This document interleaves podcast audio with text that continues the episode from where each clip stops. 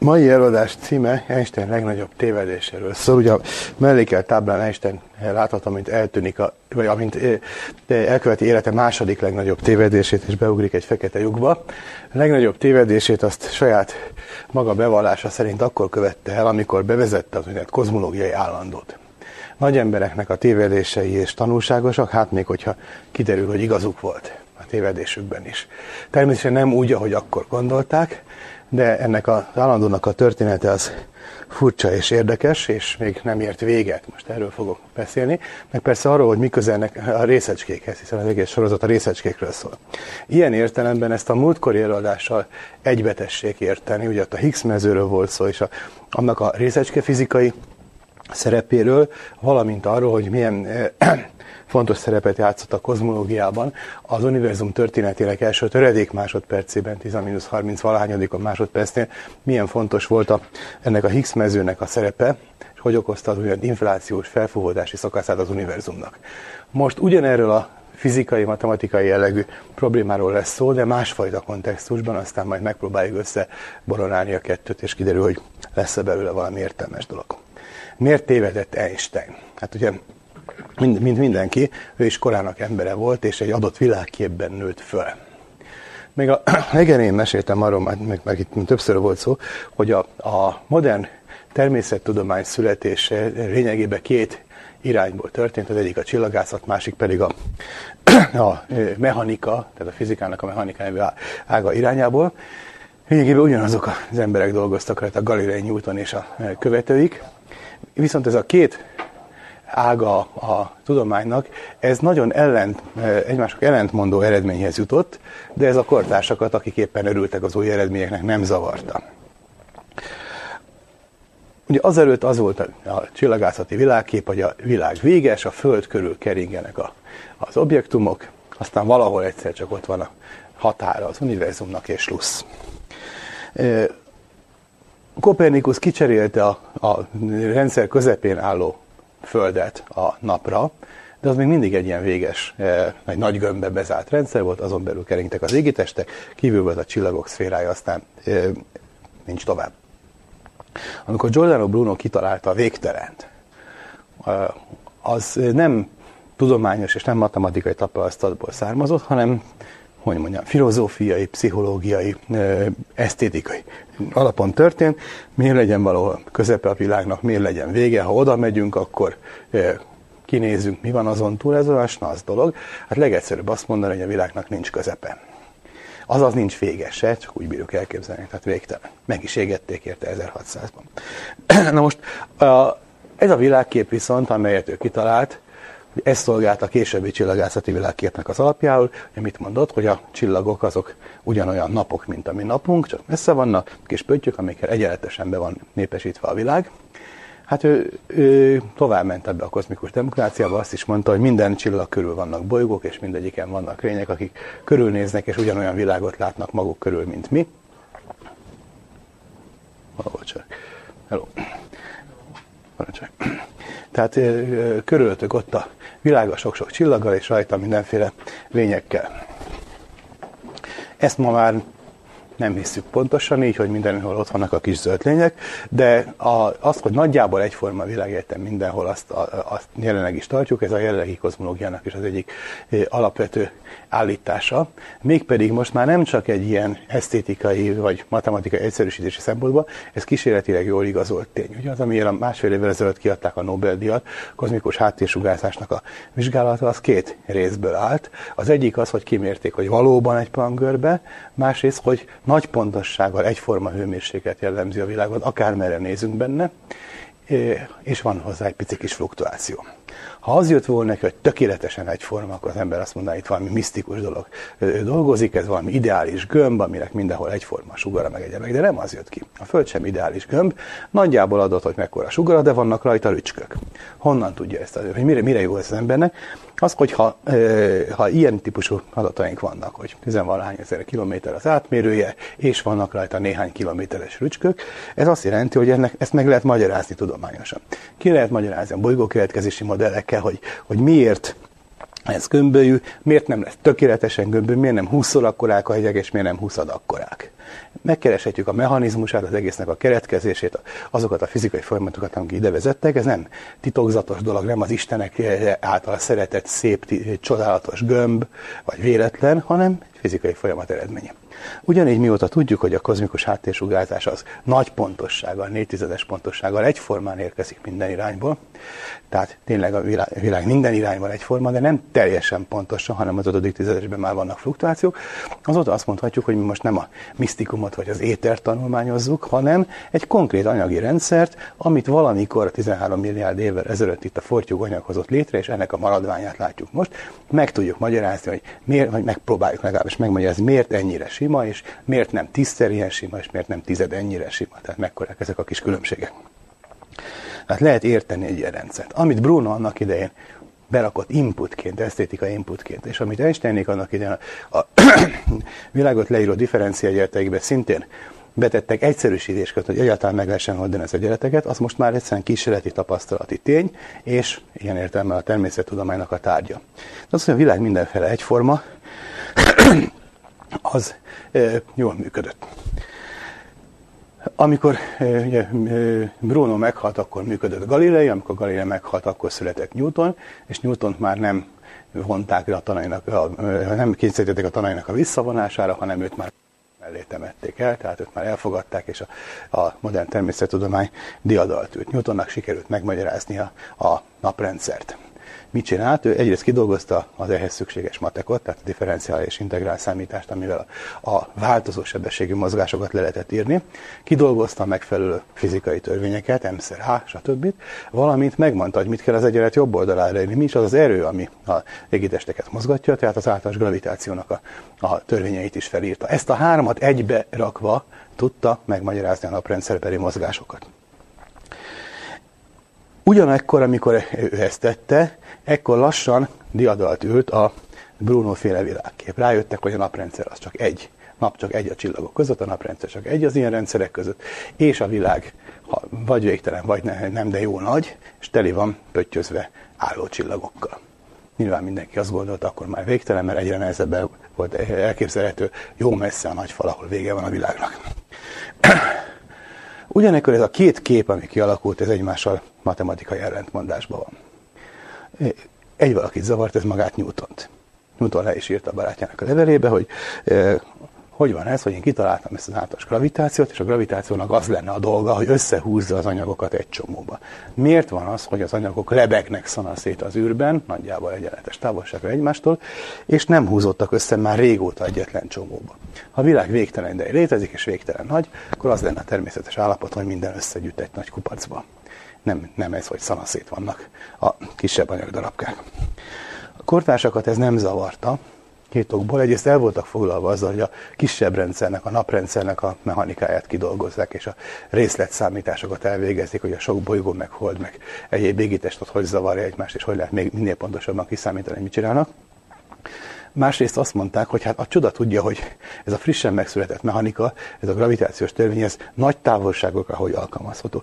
Lehetséges-e fölírni olyasmit, hogy a két rettentően messze levő csillag között ható gravitációs erő? Hát odáig nem is érvényes. Hát Newton mit vizsgált az almát meg a holdat? Miért gondoljuk, hogy olyan rettentő nagy távolságban ugyanazok a képletek érvényesek? Akkor még nem bíztak annyira vakon a matematikában, mint most. Hát mindenkinek megtanítják az iskolában, a gravitáció egy per R négyzetes, és nagyon kevesen kérdezik meg, hogy mik ennek a kísérleti korlátai. Megmérte valaki két egy mikron távolságra levő egy tonnás test között ható gravitációs erőt? Nem mérték meg és megmérte el valaki két 20 fényév távolságra levő egy grammos test között ható gravitációs erőt, azt sem érték meg, egyszerűen túl van a kísérleti lehetőségünk. Extrapolálunk, számolgatunk, de közvetlen mérések nincsenek. Most, amikor a, a részecske fizikusok eljutottak odáig, hogy a, a gravitációnak és a egyéb kölcsönhatásoknak az egyesítésén dolgoznak, akkor merült fel az, hogy hát meg kéne már nézni kicsibe is, hogy eh, kis távolságokon, milliméteres vagy annál kisebb távolságokon milyen a gravitáció. Néhány éve kezdtek ilyen méréseket végezni. Több száz évig ez egyszerűen senkinek eszébe nem jutott, hogy nagy testek közelről hogy hatnak. Hát persze Newton leírta, eh, be kell írni a képletekbe a R helyébe az egy millimétert, vagy a tized millimétert. Nem biztos, hogy úgy van. Szóval eh, annak idején, amikor Newton ezt kitalálta, akkor még frissen legyártott képletekbe, meg egyáltalán matematikai módszerben nem bíztak annyira az emberek. Hát miért pont ebben, miért nem inkább a varázslásba? Newton maga is alkimista volt egyebek között, szóval még akkor még így keveredtek a dolgok. Tehát azt mondták, hogy nem kell alkalmazni a newtoni fizikai törvényeket nagy távolságokra. Ja, már többször emlegettem ezt a példás történetet, hogy a 1840-es években egy filozófus közölte, hogy asztrofizika nevű tudományák definíció szerint nem létezhet, mert nem lehet oda menni a csillagokhoz, hogy megvizsgáljuk őket fizikai műszerekkel. És az a furcsa, hogy akkor már létezett a színképelemzés, csak ők nem tudtak róla, a filozófusok lassan szoktak reagálni és mire. Tehát akkor már elkezdhették azokat a vizsgálatokat, hogy miből is van a nap, tehát a színképanaiban megállapítani, hogy, hogy mi történik ott a messzeségben, és ugyanúgy aztán később a távoli csillagokra. Tehát egy idő után rájöttek az emberek, hogy de igen, olyan nagy távolságokra is alkalmazandó a fizika. Mert hát mit csináljunk helyette? Próbáljuk meg természetesen azokat a törvényeket, amiket itt a Földön eh, eh, megismertünk, azokat alkalmazzuk a nagy, nagy távolságokra, galaktikus, tehát csillagközi távolságokra is, hogyha valami furcsa jön ki, akkor majd esetleg módosítunk. Megpróbálták kiszámolgatni, és hát a 19. században kezdtek kérni a furcsa dolgok. Az egyik, az Olbers paradoxon volt, arról biztos sokan hallottak, hogyha a világ tényleg végtelen és teli van egyenletesen bepöttyözve csillagokkal, akkor abból könnyű kiszámolni, hogy éjszaka nem lehet sötét. Akármerre nézünk, mindenhol csillagot kéne látni. Ez olyan, mintha egy végtelen nagy erdőben sétálgatnánk, és akármerre nézzünk, a látósugarunk mindenhol beleütközik egy fába egyenletes barna falat látnánk, és nem tudnánk megkülönböztetni idáig fa, onnan medve. Tehát sehol sem látnánk ki. Mikor látnánk ki? Hogyha valamilyen szabályos sorokba ültetnék a, az erdőt, akkor sorok mentén végiglátunk, de már kicsit más szögben nézve, akkor már megint csak a, a sok-sok fát látnánk. A, ez, ez viszont ellentmond annak, hogy mi nem vagyunk a világ közepén. Mert hogyha mi éppen olyan hely vagyunk, hogy akár merről nézve kilátunk, akkor biztos ilyen sugarasan vagy körkörösen körén kiültették a, a világot, ha kicsit odébb menve, a szomszéd galaxisból körülnézve viszont mindenhonnan egyenletesen látnák a csillagot. Sokan próbálták mindenféle módon kimagyarázgatni az Olbers paradoxon, de nem sikerült. Végül is a ősrobbanásnak a elmélete oldotta meg. Több okból is. Egyrészt a ennek a számításnak során kihasználják az Euclides geometriát, hogy a, a e, táguló fény az 1 per R négyzettel lesz gyengébb, és ez az Euclides gömbi geometriából következik. A Einsteini görbült világokban ez nem igaz. Másrészt, ami sokkal fontosabb, hogy a világ véges ideje létezik, hiszen a nagy umma az véges idő alatt volt. Nagyon nagy távolságokban egyszerűen még nem ért ide a fény. Tehát bizonyos távolságig látjuk a fákat, azon túl meg nem érdekes, hogy mi van, mert úgyse látjuk, mert még nem ért ide a fény, mert amikor az a fény elindult, megtette a megfelelő utat a megfelelő sebességgel, hogyha messzebbre akarunk nézni, akkor még egyszer nem volt világ. Tehát az, hogy a nagy bumba az egy véges idővel ezelőtt volt, az megoldotta ezt a paradoxon. A 19. században természetesen nem jutottak el idáig, tehát a nagy bombot valamikor a 20-as években kezdték komolyan venni. A másik ilyen jellegű paradoxon az közvetlenül kapcsolódik a newtoni eh, gravitáció elmélethez. Megpróbálták kiokoskodni, hogy miért is van az, amit ugye Newton is mondott, miért nem bozották össze egymást már a testek. Matematikailag ez úgy fogalmazott meg, fogalmazódott meg, hogy tegyük tele a világot mondjuk egyenletesen osztott anyaggal, és nézzük meg, hogy milyen a gravitációs egyensúlya. Kiderült, hogy nincs egyensúlya. Ilyen eset nincs. Anyag nyugszik szépen eh, az űrben, egymás kölcsönös vonzása, vagy esetleg taszítása hatására, és nem mozog. Ilyen nincs. Newton egyenletből nem ez jön ki. Matematikailag nem lehet megtalálni a megoldást. Másképp is meg lehet fogalmazni. Világ teli van anyaggal, mindenhol egyenletesen, merre mutat itt a gravitációs erő? Hát valamerre csak kell mutatni, de hát miért pont erre? Mi tünteti ki az egyik irányt a másik irányhoz képest, hiszen körülöttünk minden minden irány egyenértékű, és minden pont egyforma, miért mutasson pont erre, és miért nem 30 fokkal odébb a gravitációs vektor. Olyan megoldás viszont, hogy null vektor legyen, vagy nincs gravitáció, az pedig nem jön ki az egyenletekből, hogyha egyszerűen nem nulla sűrűségű anyaggal van tele a világ, és hát én itt legalábbis magam körül látok nem nulla sűrűségű anyagdarabokat, tehát összességében nem nulla sűrűség. Na, ez egy olyan paradoxon volt, amit megpróbáltak már az 1840-es években feloldani. A trükk az azóta is nagyon jól működik. Módosítsuk a fizikai törvényeket úgy, hogy ne lehessen kimérni a laboratóriumba. Mert akkor nem fognak megcáfolni. Viszont olyan helyen legyen jelentős az általunk kitalált effektus, ahova meg nem tudunk elmenni mérni. akkor szintén nem tudnak megcáfolni. Tehát azt találták ki, hogy létezik az általános gravitációs vonzóerőn kívül egy taszító erő, ami a távolsággal nő. A gravitáció ugye egyre gyengébb, minél messzebbre nézünk. Ez a taszító erő viszont nőne. Kis távolságokon olyan rettenetesen gyenge, hogy nem lehet kimérni a laboratóriumi műszerekkel. Kozmikus távolságokra, 100 fényévekre vagy 100 millió fényévekre viszont nagy. Akkor rögtön már ki lehet okoskodni, akkor a, a, a, a gyengülő gravitáció és az erősödött taszító erő között valahol kell lenni egy egyensúlyi pontnak. Ahol éppen az általános taszítás és a, a galaxisok kölcsönös vonzása éppen kiegyenlíti egymást. Ezt a modellt felvetették az 1840-es években, matematikailag többféleképpen megfogalmazták, és rögtön meg is cáfolták, mert rájöttek, hogy ez instabil helyzethez vezetne. Tessék elképzelni, hogy ha olyan távolságban van egymástól két objektum, hogy a kölcsönös vonzó meg taszító erejük éppen kiegyenlíti egymást, és véletlen az egyik egy picit közelebb kerül a másikhoz. Például azért, mert ott sétálgatok rajta, és dobbantok egyet, és a Föld egy picit elmozdul errefele, akkor közelebb kerül a másikhoz, és a kettő között már a gravitációs vonzóerő erősebb lesz, míg a taszító erő az gyengébb, mert az a távolsággal nő. Akkor a vonzóerő győzni fog, még jobban közelebb hozzá. Akkor még erősebb lesz a vonzóerő, rendszer összelappan. Ha meg úgy dobbantottunk egyet, hogy egy pillanatra kicsit távolodtak egymástól a testek, akkor már a gravitáció gyengült, a taszító erő erősödik, és akkor szétrepülnek. Erre rájöttek már az 1840-es években. Einstein erről nem tudott, mert addig lesz az elméletet rég elfelejtették. Einstein bonyolult matematikai köntösben ugyanezt találta ki később még egyszer, és aztán szégyelte is magát, amikor megmutatták neki, hogy bocsánat, ez erről egyszer már szó volt, sokkal primitívebb matematikai formában, de ugyanez a fizikai hülyeség volt a modellben. No, mi történt akkor? Tehát addigra már mindenki elfogadta ezt a Giordano Bruno-tól származó képet, hogy a világ egyenletesen tele van pöttyözve csillagokkal. Ahogy a távcsövek fejlődtek a Newton követő évszázadban, eh, évszázadokban egyre messzebbre néztek, és egyre inkább ezt látták, hogy nagyjából teli van a, a világ nagyjából egyenletesen álló csillagokkal. A csillagok mozgást végeznek, némelyiknek már ki tudták mutatni a mozgását, de az, ahhoz képest pici, tehát nem voltak jellegzetes nagy örvényesek, kavargások. Lényegében álló csillagok voltak helyi kis mocorgásokkal. Egy idő után rájöttek arra, hogy ha messzebbre nézünk, akkor már nem látunk csillagot. Egy ideig úgy tűnt, hogy visszatértünk a Kopernikus előtti korszakba, vagy a Bruno előtti mi vagyunk a világ közepe, körülöttünk elrendeződik egy nagy csomag csillag, aztán azon túl nincs semmi. Mert később rájöttek, hogy ennek mi nem a közepén vagyunk, tehát hogy felfedezték a tejútrendszert. És aztán már a 19. század, 20. század fordulója környékén kezdtek még messzebbre nézni, és akkor kezdtek azon töprengelni, hogy amiket látnak a csillagászati, akkor már voltak fotolemezek, fotolemezeken azok a kis foltok, azok vajon mik lehetnek, közeli, nagy objektum, közeli kis objektumok, vagy távoli nagy objektumok. Ködök, ugye így írták, és a Messier katalógusban mindenféle objektum össze van keverve, ami kicsi és homályos, és nagyon szép az égen, hát azt ott mind beleírták, és azok között vannak galaxisok, meg, meg közelebbi objektumok is. Akkor még nem tudták, mi kellett ehhez, hogy ezt el lehessen dönteni.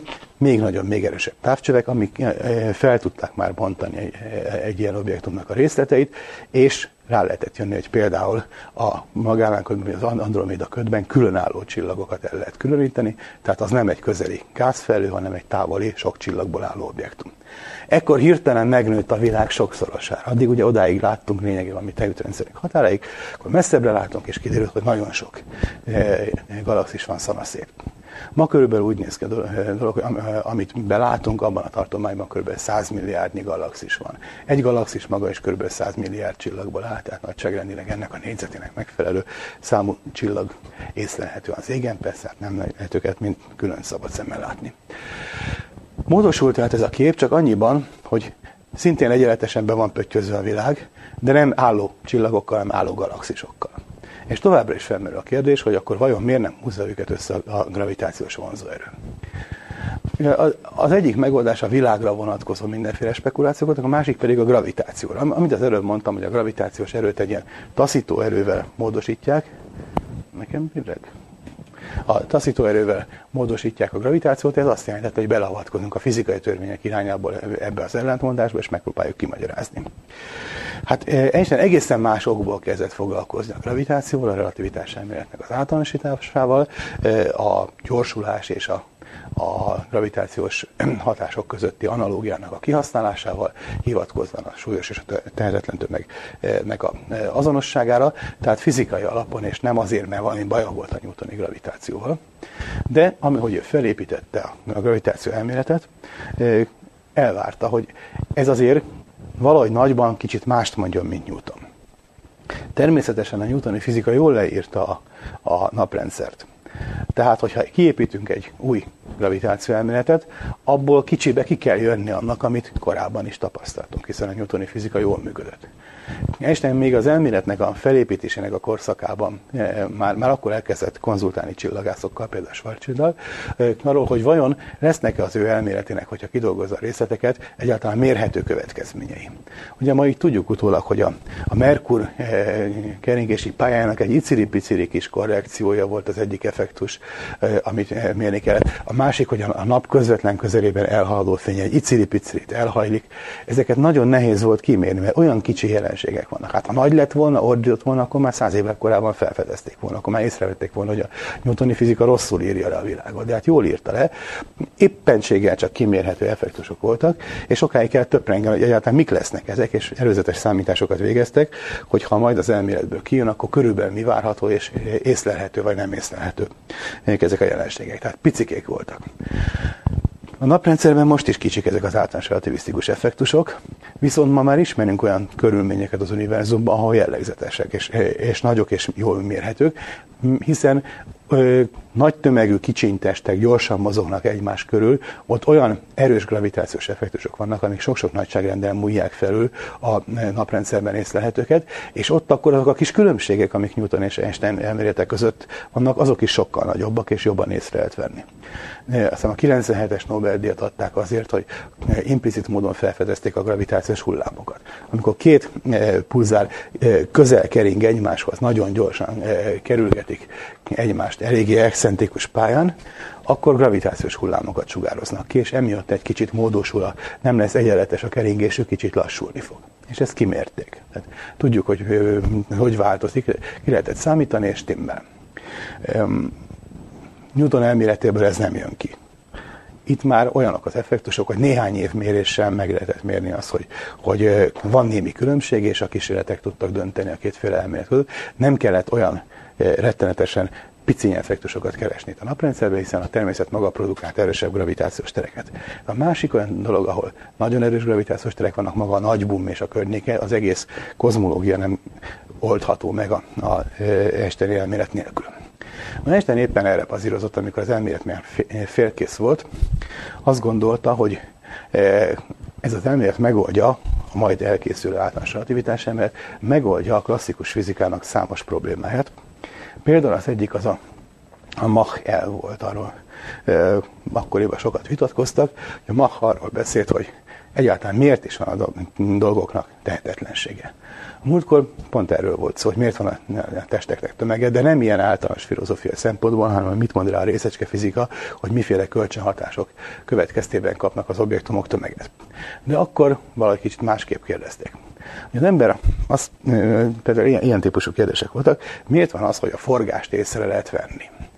A Newton, vagy Newton és Galileo tudjuk, hogy az egyenletes mozgást nem lehet észrevenni. Egymáshoz képest állandó sebességgel mozgó koordinátorrendszerek azok egyformák. Tökéletesen egyenrangúak, nem lehet eldönteni, az egyik az az abszolút nyugva, a másik meg hozzá képest mozog, ennek nincs értelme. De a két test forog egymáshoz képest, akkor tudunk dönteni. Tessék elképzelni egy olyan univerzumot, amely üres, van benne két bolygó, így állnak, és, és így forognak. Ha ezen állok, akkor azt látom, hogy az forog, ha azon állok, azt látom, hogy ez forog. Melyik forog, nem tudom. De ha van nálam egy vödörvíz, és az egyik bolygón levő vödörnek behorpad a felszínén a víz, akkor ugye az forog, és emiatt a centrifugális kicsit parabolikussá torzítja a, a víznek a profilját, el lehet dönteni a kettő közül melyik forog. Miért van ezt? Hát azért, mert a forgás az valahogy abszolút, miközben a haladás relatív. A két égítésten állók ugyanazt látják, egyikhez képest a másik forog. Ugyanúgy, mint amikor a két egymás mellett elmenő űrhajóból azt látom, hogy én állok, a másik mozog, és a másik azt, is azt látja, hogy ő áll, és én mozgok. De a két a forgótestek között viszont van abszolút különbség. Vajon miért van ez? És ma azt okoskodta ki, hogy valahol messze túl a látható objektumokon, valahol a világétem határán vannak hatalmas tömegek, és azok valahogy kijelölik az abszolút teret, és ahhoz képest, ehhez a koordinátorrendszerhez képesti forgás az, ami abszolút. Úgy is lehetne mondani, hogy ha a világ tényleg üres lenne, akkor egyik bolygón se horpadna be a víznek a felszíne, mert nem lenne mihez képest viszonyítani a forgást. Hát ezt nyilván nem lehet kísérletek eldönteni, mert tessék azzal kezdeni a kísérletet, hogy távolítsunk el minden tömeget a világból, kivéve azt a két gömböt. Kicsit nehéz lenne megvalósítani. Szóval ez tiszta filozófiai spekuláció maradt. Mindenesetre Einstein azt gondolta, hogy jó, jó rendben ezen filoztak a filozófusok, viszont az ő mostani matematikailag részletesen kidolgozott általános relativitás elmélete ezzel összhangban lesz, és valami olyasmit fog kihozni, amit Mach is elfogadott volna. Tehát például, ha azt akarja beleírni az egyenletebe, hogy üres a világ, akkor nem kap megoldást, üres világban nincs gravitáció, nincsenek gyorsulások, nincs mihez viszonyítani. És ugyanígy a, a, ez a, a, a új elmélet például ezt a problémát is megoldaná, és megoldaná ezt a régi problémát is, amit e, már Newton érzékelt, hogy a, a álló csillagok, illetve a, a gravitációs vonzásnak az ellentmondása, ami már évszázadok óta feszül, az bizonyára az új elméletben meg fog oldódni. Ez volt Einsteinnek a várakozása, és hát nagyot koppa. Gyönyörűen szépen megcsinálta az elméletet, és egyik várakozása sem teljesült, tehát az általános relativitás elmélet nem tudja a Mach elvet, tehát nem, nem az a, a helyzet, hogyha üres világot írunk be, akkor nem mond semmit, hanem akkor is mond valamit. Tehát távoli tömegek és a világot kitöltő objektumok nélkül is van megoldása az egyenleteknek. Azt, ezt este nem várta. A másik probléma viszont az volt, hogy nem jött ki a Giordano Bruno féle világkép. Ha azt gondolta, hogy az egyenleteibe eh, behelyettesíti azt, amit a csillagászati világképtől várunk. Egyenletesen be van népesítve a világanyaggal, és akkor megmondja majd az egyenlet, hogy jó, hát akkor milyenek a gravitációs vizok, milyenek a távolságok, és így tovább. Kijön egy ilyen statikus világ, amit vártak. Ugyanis ez a világ, amiről akkor beszéltek, ez eh, álló világ volt. Pontosabban egy kicsit már észrevették, hogy nem álló, hanem nem statikus, hanem stacionárius, tehát mozognak a dolgok benne, de milyen? Hát ilyen egyforma körmozgással, ahogy Madács is írta, hogy mint az óramű. Tehát forognak, a, járkálnak körbe a bolygók, járkálnak körbe a tejútrendszerekbe a, a csillagok, de az egész az úgy állandó fel van húzva, mint az óramű, aztán hadd járjon. És évmilliókig eljárt engedjen, még egy kerékfogán újítni kell. Na, egy ilyen stacionárius világképet akartak kihozni az új gravitációs elméletbe, és nem jött ki. Ugyanaz a probléma merült fel benne, mint a Newtoninál, tehát továbbra sem voltak ilyen jellegű megoldásai az egyenleteknek. Na de egy új elmélet, az szemben a sokszor kipróbált Newtonival, az alkalmas arra, hogy a szerzője még a véglegesítés előtt még egy kicsit belekotorásszon és módosítson rajta. És Einstein is azt mondta, hogy na jó, hát itt, ha az eredeti egyenleteimből nem jött ki, az egyenleteimhez be, be, beírok még valamit, és akkor majd kijön beleírt valamit, az a nevezetes kozmológiai állandó. Az, az egyenleteket módosítottak egy olyan taggal, amiről utólag aztán matematikailag kimondották, hogy ugyanaz a fizikai gondolat lehet mögötte, mint a, a 1840-es években bevezetett általános kozmikus taszító erő. De beírt az egyenleteibe valamit, azok annyira bonyolultak voltak, hogy nem látszott rajta, hogy többen mi az, amit beleírt. Amikor ezt tovább alakítgatták, akkor kiderült, hogy a klasszikus közelítésben pont visszaadja azt a taszító erőt. És csodák csodájára az így megerőszakolt egyenleteknek lett olyan megoldása, amit várt. Statikus világ, ugye gömbszerű, ezt szokták a legtökéletesebb kozmológiai modellnek nevezni sokan. Ez a világ, ez valamilyen értelemben a földgolyónak a, a háromdimenziós verziója. A földgolyónak most a felszínét kell nézni. Tehát a belseje, a golyónak, a, a gömbnek a belseje az nem számít, a felszín az érdekes. A felszín a világ. Mekkora ez véges. Tehát meg lehet mérni, hogy hány négyzetkilométer. Mindenhol egyforma, most tekintsük el az óceánoktól meg a hegyektől, mindenhol egyformán görbül. Nem olyan, mint a nyuszilé gömb, hogy egyik helyen homorodik, másik helyen tudorodik. Mindenhol egyenletes, kielégíti a kozmológia elvet, hogy minden pontja egyenértékű. és nincsenek rajta kitüntetett lukak, meg, meg kezdőpontok, meg széle, nincs pereme, ahova kimegy az ember és lelógatja az űrbe a lábát, mint a régi rajzokon. És ráadásul összhangban van a fizikával pontosan be lehetett állítani hogy a paramétereket, tehát kijött az egyenletekből, hogy a galaxisok egyensúlyban vannak. Hát persze, hogy egyensúlyban vannak, hiszen az egyenletbe beírt kozmikus taszító erő és gravitációs vonzás az kiegyenlítette egymást. Nyilván mind a kettőt egészen másképp írták le. Az általános relativitásában nincs gravitációs vonzás, hanem a tér görbüléséről beszélünk. Hát akkor nincs kozmikus taszítás se, hanem ott valami másfajta görbülést kell beírni, de a jobbra görbülés meg a balra görbülés szépen kiegyenlítette egymást, és a galaxisok nyugalomban voltak ebben az igen. Nem volt stabil, de amikor ezt megírta, akkor, akkor még ezt nem tudtam. Hamarosan rámutattak mások, hogy, hogy instabil. Ugyanaz a probléma van itt is, mint a klasszikusban. Ha egyik helyen egy kicsit nő a sűrűség, akkor ez elkezd eh, növekedni a sűrűség, ahol meg ritkult, ott a ritkulás fog nőni. Ugyanúgy instabil volt. Ezért mondom, Einstein nagyon szégyelte magát, amikor ezt megmondták neki, hogy hogy tudott elkövetni egy ilyen elemi fizikai hibát. Eh, Mindenesetre nagyon örülnek neki sokan. Annyira örülnek, hogy pár éve matematikai konferencián beszéltem kozmológiáról, kiderült, hogy a matematikusok, és a magyar matematikusok jelentős körében az a nézet uralkodik, hogy Einstein bebizonyította, hogy a világ véges és ilyen gömbő. Tehát ez az 1917-ben publikált modell a fizika utolsó szava a világegyetem méretéről, alakjáról és úgy egyáltalán újabb híreket nem hallottak, úgy látszik ez volt a fizikáról. Matematika tényleg nagyon szép a dolog, fizikailag rögtön látszik, hogy nonsens, mert instabil. Ha egy pillanatra ilyen is lenne a világ, akkor egy pillanatra később már felborulna ez a rendszer. No hát akkor jött a következő probléma, ami, ami aztán elvezetett ehhez, amiről most itt beszélni szeretnénk. Az eredeti egyenleteknek tehát nem volt statikus megoldása. A módosított egyenleteknek volt statikus megoldása, de az instabil. Közben Friedman megoldotta Einsteinnek az eredeti egyenleteit, kozmológiai állandó nélkül, és kijöttek azok a bizonyos görbék, amiket itt sokszor rajzolgattam, a táguló világnak a görbéi. Tehát a, tehát a nem módosított egyenleteknek vannak időben változó megoldásai. Szokták mondani, hogy Einstein a világnak a nyugodtabbik végén élt, Friedman meg valahol Leningrádban, meg egyebek valahogy is, hogy zajlott az élet, hát ő, ő el sem bírta képzelni a állandó világot, és ott nem voltak ilyen gátlások, hogy az ember beérje, és az, az önkeze gyeretek, hogy a világ változik. Hát na, na.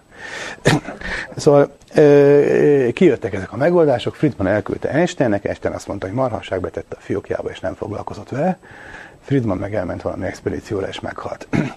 A, aztán 29-ben Hubble felfedezte a galaxisok távolodását, ellenőrizték kísérletileg, volt egy ilyen nagy neves, neves és már ilyen média jellegű találkozó, hogy Einstein elment, beszélt Hubble-val, megnézte a felvételeit, megnézte a grafikonokat, és ünnepélyesen gratulált, miközben sok újságíró csattingatta a fényképezőgépet, íme Einstein elismerte a táguló világegyetemet. És akkor mondta azt, hogy, hogy az a kozmológiai állandó, amit beleírt az egyenleteibe, hogy megakadályozza, mert az egyenletekben tágulni akart a világ, hogy ezt megakadályozza, hát az volt a legnagyobb tévedés, hiszen íme a világ tényleg tágul, ahogy ezt Hubble felfedezte. Utána nagyon sokáig nem is használták a kozmológiai állandót, az a relativitás ennél tankönyv, amit, amivel én annak idején tanultam az egyetemen, az ugye úgy fogalmazott, hogy valahogy az utolsó oldalakon volt egy fejezet, hogy a kozmológiai állandó leírta a sztorit, hogy Einstein hozzátette, zavaros kozmológiai elképzelésekre hivatkozva, kiszámolja, hogy mi jön ki belőle, fejezet végén sok számolás után egy röpke mondat, a mai elmélet nem használja a kozmológiai állandót, pont. nem használjuk. Mm, miért nem írta oda azt, hogy azért nem használja, mert távol a világegyetem?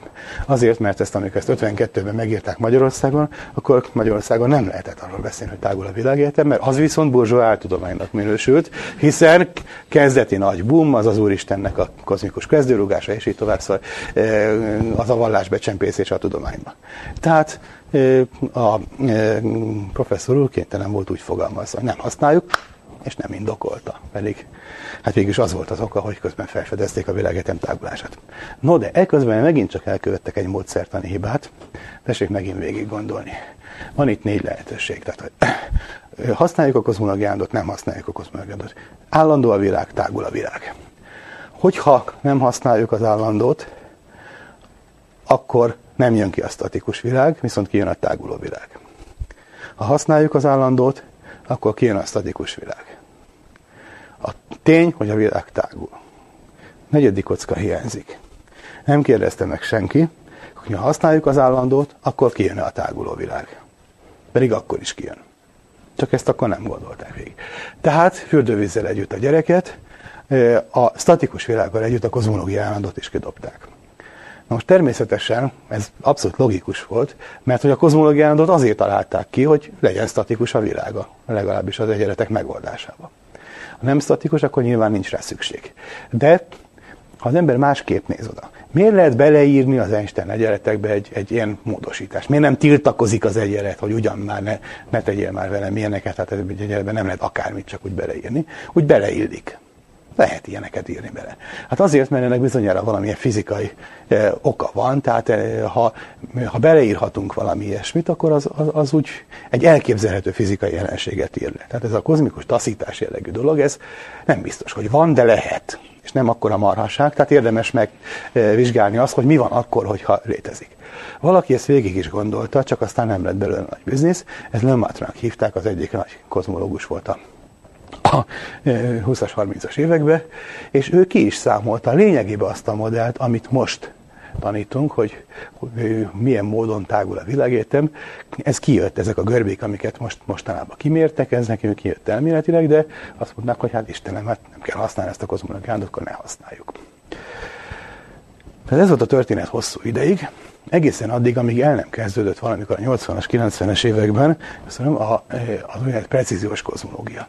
Amikor ténylegesen elkezdték méricskélni ezeket a paramétereket, hogy milyen forgatókönyv szerint tágul a világegyetem. Ugye ezt már többször elmeséltem, hogy a sztori az volt, hogy a, háttérsugárzás felfedezése után akkor komolyan kezdték venni az univerzumot, és nem csak egy ilyen geometriai háttér, ami, ami szép csillagos eget fest mögénk azért, hogy itt előtte lehessen részeske gyorsítózni, hanem az egészet együttesen az egy egységes fizikának a segítségével kell vizsgálni, töltsük meg ezt az univerzumot anyaggal, plazmával, részecskékkel, egyebekkel, és együttesen vizsgáljuk a fizikáját, mert az egyik első ilyen gondolatnak, a gyümölcse volt a háttérsugárzás, és azt kísérletileg bebizonyították. Hát akkor nosza számoljuk ki.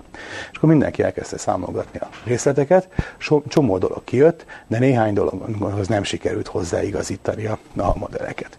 A Friedman modellekben lényegében egyetlen paraméter változtatható. Talán emlékeznek azokra a görbékre, az ember elrajzolgatja. Meséltem, hogy ez megegyezik azzal, hogy hogy repül a feldobott kő. Feldobott követ ugye a gravitáció visszahúzza, ha figyelembe veszük azt, hogy ha nagyon magasra dobjuk, akkor a gravitáció egyre gyengül, akkor az is kijön az egyenletekből, hogyha megfelelő sebességgel dobom el, akkor elmehet a végtelen. Ez pont a kozmikus, második kozmikus sebesség a Földön 11,2 km per szekundum, ha akkor a sebességgel dobom fel, akkor elmegy a végtelen, ha annál gyorsabban, akkor még a végtelenben is marad neki némi sebessége, ha lassabban dobom fel, akkor visszaesik. Lényegében egy paraméter van, a kezdősebesség. Valami ehhez hasonló jön ki a relativitás elméletből. ember mindig hogy szomorkodik, hogy hosszú-hosszú ideig magyarázgatjuk a relativitás elmélet alapfeltevéseit, egyenleteit, meg minden, aztán több hónap számolás után eljutunk a földobott kő egyenletéig, amit azért közvetlenül is föl lehetne írni. Ez egyébben azért van, amire az elején kezdtem, a kozmológiai elv, a világ annyira szép és gömbölyű, hogy viszonylag egyszerűen leírható ember megtanulja az aműba geometriáját. Így dudorodik, ott homorodik, ott csavarodik, meg minden, és akkor ennek a leírására bonyolult matematikai módszerek kellnek. Ezek után kap egy gömböt, és azt is le tudom írni, csak hát az olyan kár volt annyit tanulni hozzá a gírbegurva tárgyaknak a fizikáját, meg matematikáját. Hát valami ilyesmi. A világegyetem nagyon gömböly, tehát viszonylag egyszerűen ki lehet ezt okoskodni. Szóval az a lényeg, hogy egyetlen egy paraméter volt benne. Akkor az, mennyi az a paraméter, azt meg kéne mérni. Soká, sokáig vitatkoztak azon, hogy mennyi a Hubble állandó, lényegében Hubble állandó volt ez a, a paraméter, ami megmondja, hogy most éppen milyen svunggal tágul a világ. Ugye a Hubble állandót azért nehéz mérni, csillagászok tudják, hogy a galaxisok távolságát nehéz mérni. A Hubble törvény kimondja, hogy a tágulás sebessége, a távolodás sebessége arányos a távolsággal sebességet könnyen meg tudjuk mérni a Doppler effektus segítségével. De a távolságot csak nagyon bonyolult, közvetett, több lépcsős eljárással. Először háromszögelni kell a közeli csillagokat, akkor utána annak alapján meghatározni egy vagy több cefeidának a távolságát, cefeidákkal távolabb galaxisokat belőni, és így tovább. Sok lépcsős mindenhol hibával terhelt. Éppen most tessék megnézni a Hírek Csillagászat a néhány héttel ezelőtti egyik cikkét, ahol le van írva, hogy, hogy miért jó a meg még valahol most olvastam a napokban, meg, megint megjelent, a, a természetvilágában is, és a címlapon is ott van, hogy hogy kozmikus e, mérőrudat hogy lehet barkácsolni.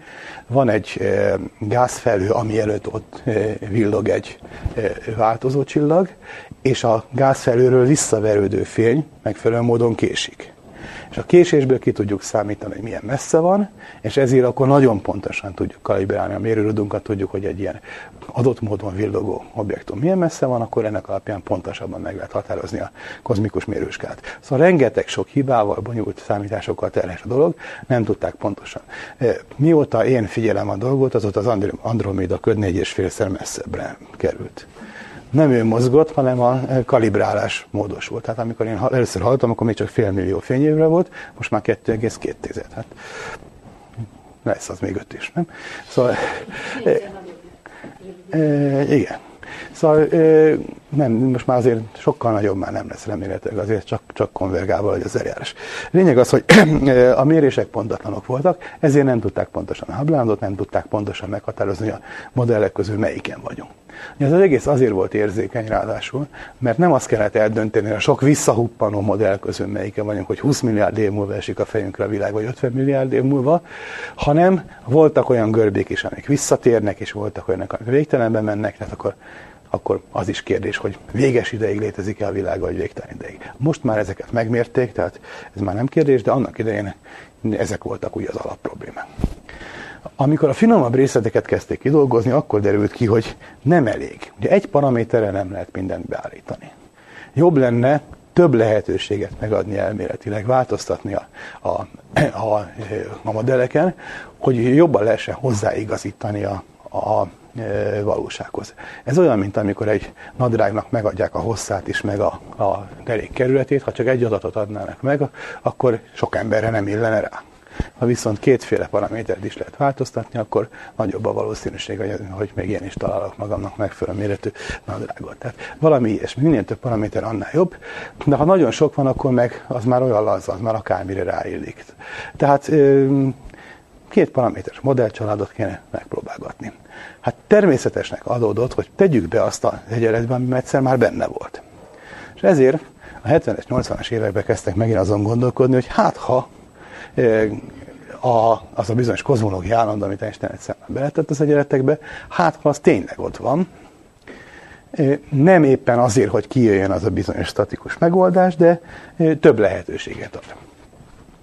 És akkor ismét végig számolták az Einstein-féle egyenleteket, és megnézték, hogy milyen jellegű megoldások jönnek ki, hogyha különböző modelleket nézegetünk, és kiderült, hogy nagyon sokféle megoldás van. Tehát nem csak azok, amiket Friedman felírt, hanem még nagyon sokféle.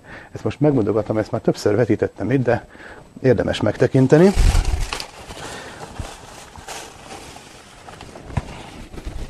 Ezeket a görbéket. Ezt meg kell oltani. Jó.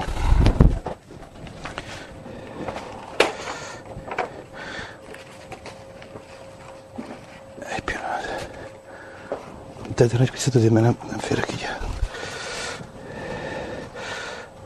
Csak hogy ijesztésképpen az Einstein egyenleteket is felrakom, hogy ha tudjuk, hogy miket kell megoldani. De Einstein egyenleteknél sokkal rondábbak, de egyszerűsítés után ez jön ki belőlük, és ezeket kell megoldani ezeket az egyenleteket. Ez már a, ez már a két egyszerű egyenlet a tíz bonyolult helyett. Azért, azért ilyen egyszerűek, mert a, a, a gömbölyű világot akarjuk leírni. És akkor vannak benne különböző paraméterek, és azoknak a paramétereknek a függvényében nagyon különböző jellegű tágulási görbék jönnek ki. Valahol itt lesz. Na. Először az ember felrajzol egy ilyen koordinátorrendszert. A ez itt csak, csak ilyen dimenziótlanított konstantok vannak, ez a H, ez a Hubble állandó. Hát aztán az ember felmegy a távcsövégezés, megpróbálja megmérni a Hubble állandót. A másik, ez a nagy lambda, ez itt a kozmológiai állandó. A egyéb paraméterekből össze van kutyulva mindenféle, tehát ezek itt lényegében a Hubble állandót meg a kozmológiai állandót akarják mutatni. És az ember megoldja az Einstein-féle egyenleteket, aztán megnézzük, hogy miféle megoldások jönnek ki. Az egyik görbe, ami a paraméter tartományon elválasztja a megoldásokat, az itt van. Ez a görbe választja el a, a térben véges és a térben végtelen megoldásokat. Ugye Einstein eredetileg egy olyan világot talált ki, ami térben véges volt. Tehát ahogy a földgömb felszíne is véges, ennek a térfogata volt véges. Mind, akármerre megyek, egyszer csak körbeérek benne. Ilyen volt ez a modell. Ezek itt a, a egyenestől fölfelé levő esetek. Az egyenestől lefelé levők azok meg hiperbolikusak, olyanok, mint a, a Bolyai és Lobacseszki által kitalált geometria. A pont a piros egyenesen levő e, esetek viszont sík geometriájúak. Tehát a téridő az görbült, de egy adott pillanatban a tér az sík. Akkor, hogyha úgy választjuk meg a, a természeti állandókat, hogy pont rajta legyünk a piros vonalon. Na lehet másfajta választásokat is üzni, megnézzük, hogy a modellek azok éppen gyorsulva tágulnak, vagy lassulva tágulnak. Tessék visszaemlékezni a Friedman modellekre, a görbék így változnak. Mit is jelent? A görbe meredeksége mondja meg lényegében a tágulás sebességét. Ahogy múlik az idő, a tágulás sebessége csökken. A feldobott kő egyre lassabban repül. Persze, mert a gravitáció húzza vissza. Hogyha lassan dobtuk vissza, akkor annyira lelassul, hogy még vissza is esik. Ha gyorsabban dobtuk föl, akkor is lassul, lassul, eh, és így távolodik a Földtől előfordulhat, hogy gyorsulva fognak távolodni a galaxisok. Hát miért nem kell csodálkozni, ha egyszer beleírtuk a lambdát, ami a kozmikus taszításnak az állandója, akkor előfordulhat, hogy a taszítás szétspritzeli az anyagot. Van egy választó görbe, egy elválasztó, ami megmondja, hogy a most éppen gyorsuló, vagy most éppen lassuló modelleket kell nézni. A piros, a kék görbe választja el a a, a fölött levők éppen, lassú, éppen gyorsulnak, az alatta levők lassulnak.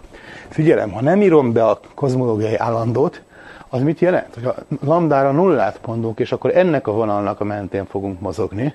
Tehát a Friedman modellek, az eredeti e- e- lambda kozmológiai állandó nélkül Friedman modellek, azok mind itt voltak a, ennek a vízszintesnek a mentén, tehát azok mind lassultak. És van még egy görbe, amit érdemes betenni, az meg azt mondja, hogy ha megnézzük, hogy mit csinál ez a világ a jövőben, a végtelenben vagy a múltban, előfordulhat olyasmi, hogy valami állandó értékhez tart. Hosszasan ideig ácsorgott, ácsorgott, aztán szép lassan elment tőle, vagy pedig tágul, tágul, és a tágulás lelassul, és beáll valami állandó értékre. Tehát vannak ilyen aszimptotikusan állandó értékek, ezekhez egy ilyen szép randán kanyarodó zöld görbét rajzoltam. Na, ezek a görbék végül is arra valók, hogy felosztják itt a paraméter tartományt különböző részekre. Még egyszer, hogy kell elképzelni. Van ez a modellcsalád, ez, ezek mind a standard kozmológiának a modelljei. Csak más-más paraméterekkel. Ugye minden autó az kell benzin meg sofőr, csak egyiket nagyobb sofőr, kevesebb benzin, stb. Szóval akkor azok vannak a tengelyeken, és mindegyik egy lehetséges megoldás. Az a kérdés, hogy a valóságban ezek közül melyik valósul meg. Attól függ, hogyha mondjuk ezt kapjuk, akkor az egyik fajta tágulási görbét, ha ilyen a világ, akkor másik fajta tágulási görbe valósul meg. Ezt kell megnézni, hogy mi történik. Hát most rárajzolom erre a diagramra, hogy ne csúszson szét, az egészet lerajzoltam újból egybe. Hol van ez? Itt van, ez ugyanaz. És akkor nézzük meg, hogy milyen jellegű megoldások vannak. De az eredeti Einstein-féle világ, a, a statikus világ, amit valamikor régen kitalált, 1917-ben az itt van.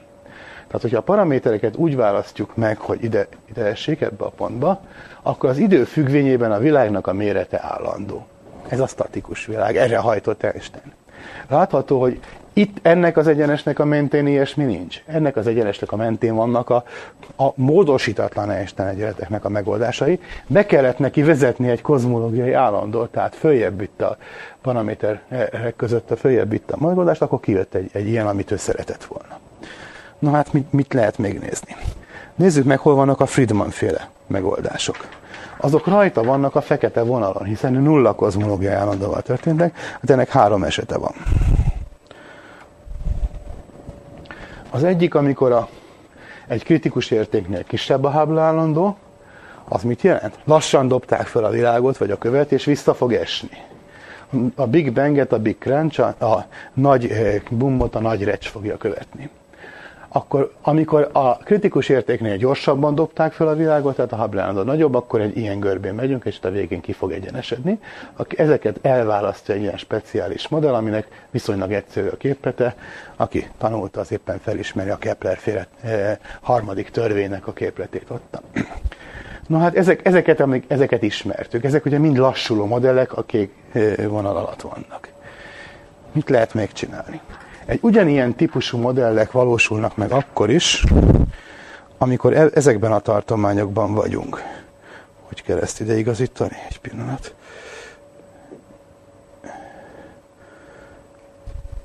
Így. Remélem.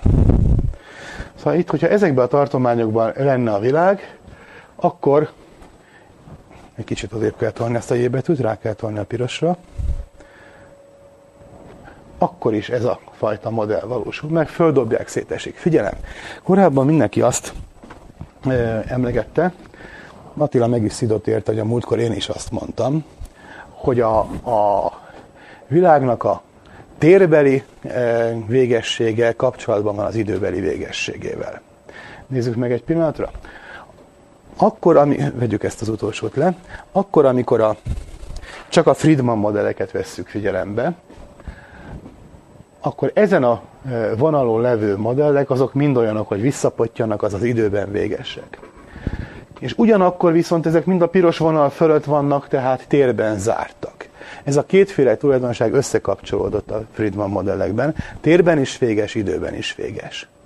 Ami meg térben végtelen, az az errefele van, de rajta van a fekete vonalon, azok mind időben is végtelenek.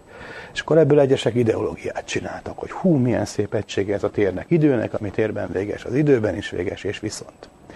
Amikor én a múlt héten beszéltem erről, a inflációs modellnek a, a kezdeteiről, kialakulásáról, akkor szándékosan ezt a helyzetet mondtam, mert akkor még úgy gondolták, hogy a Friedman modellek érvényesek, tehát nem tették bele az egyenletekbe a lambdát, és akkor csak ez a választék volt.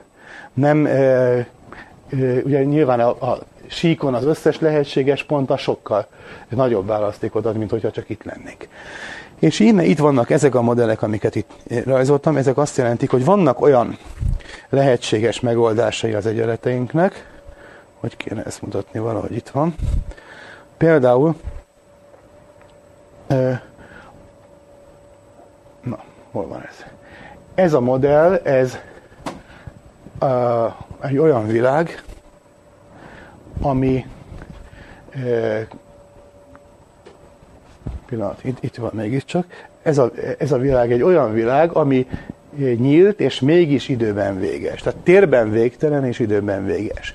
Földobják, szétterül, összeroppan. Nehéz elképzelni, hogy véges, végtelen méretű, egy, egy lufit el tudunk képzelni. Indul a nulláról, fölfúvódik, eléri a maximumot, aztán egy összehoppan.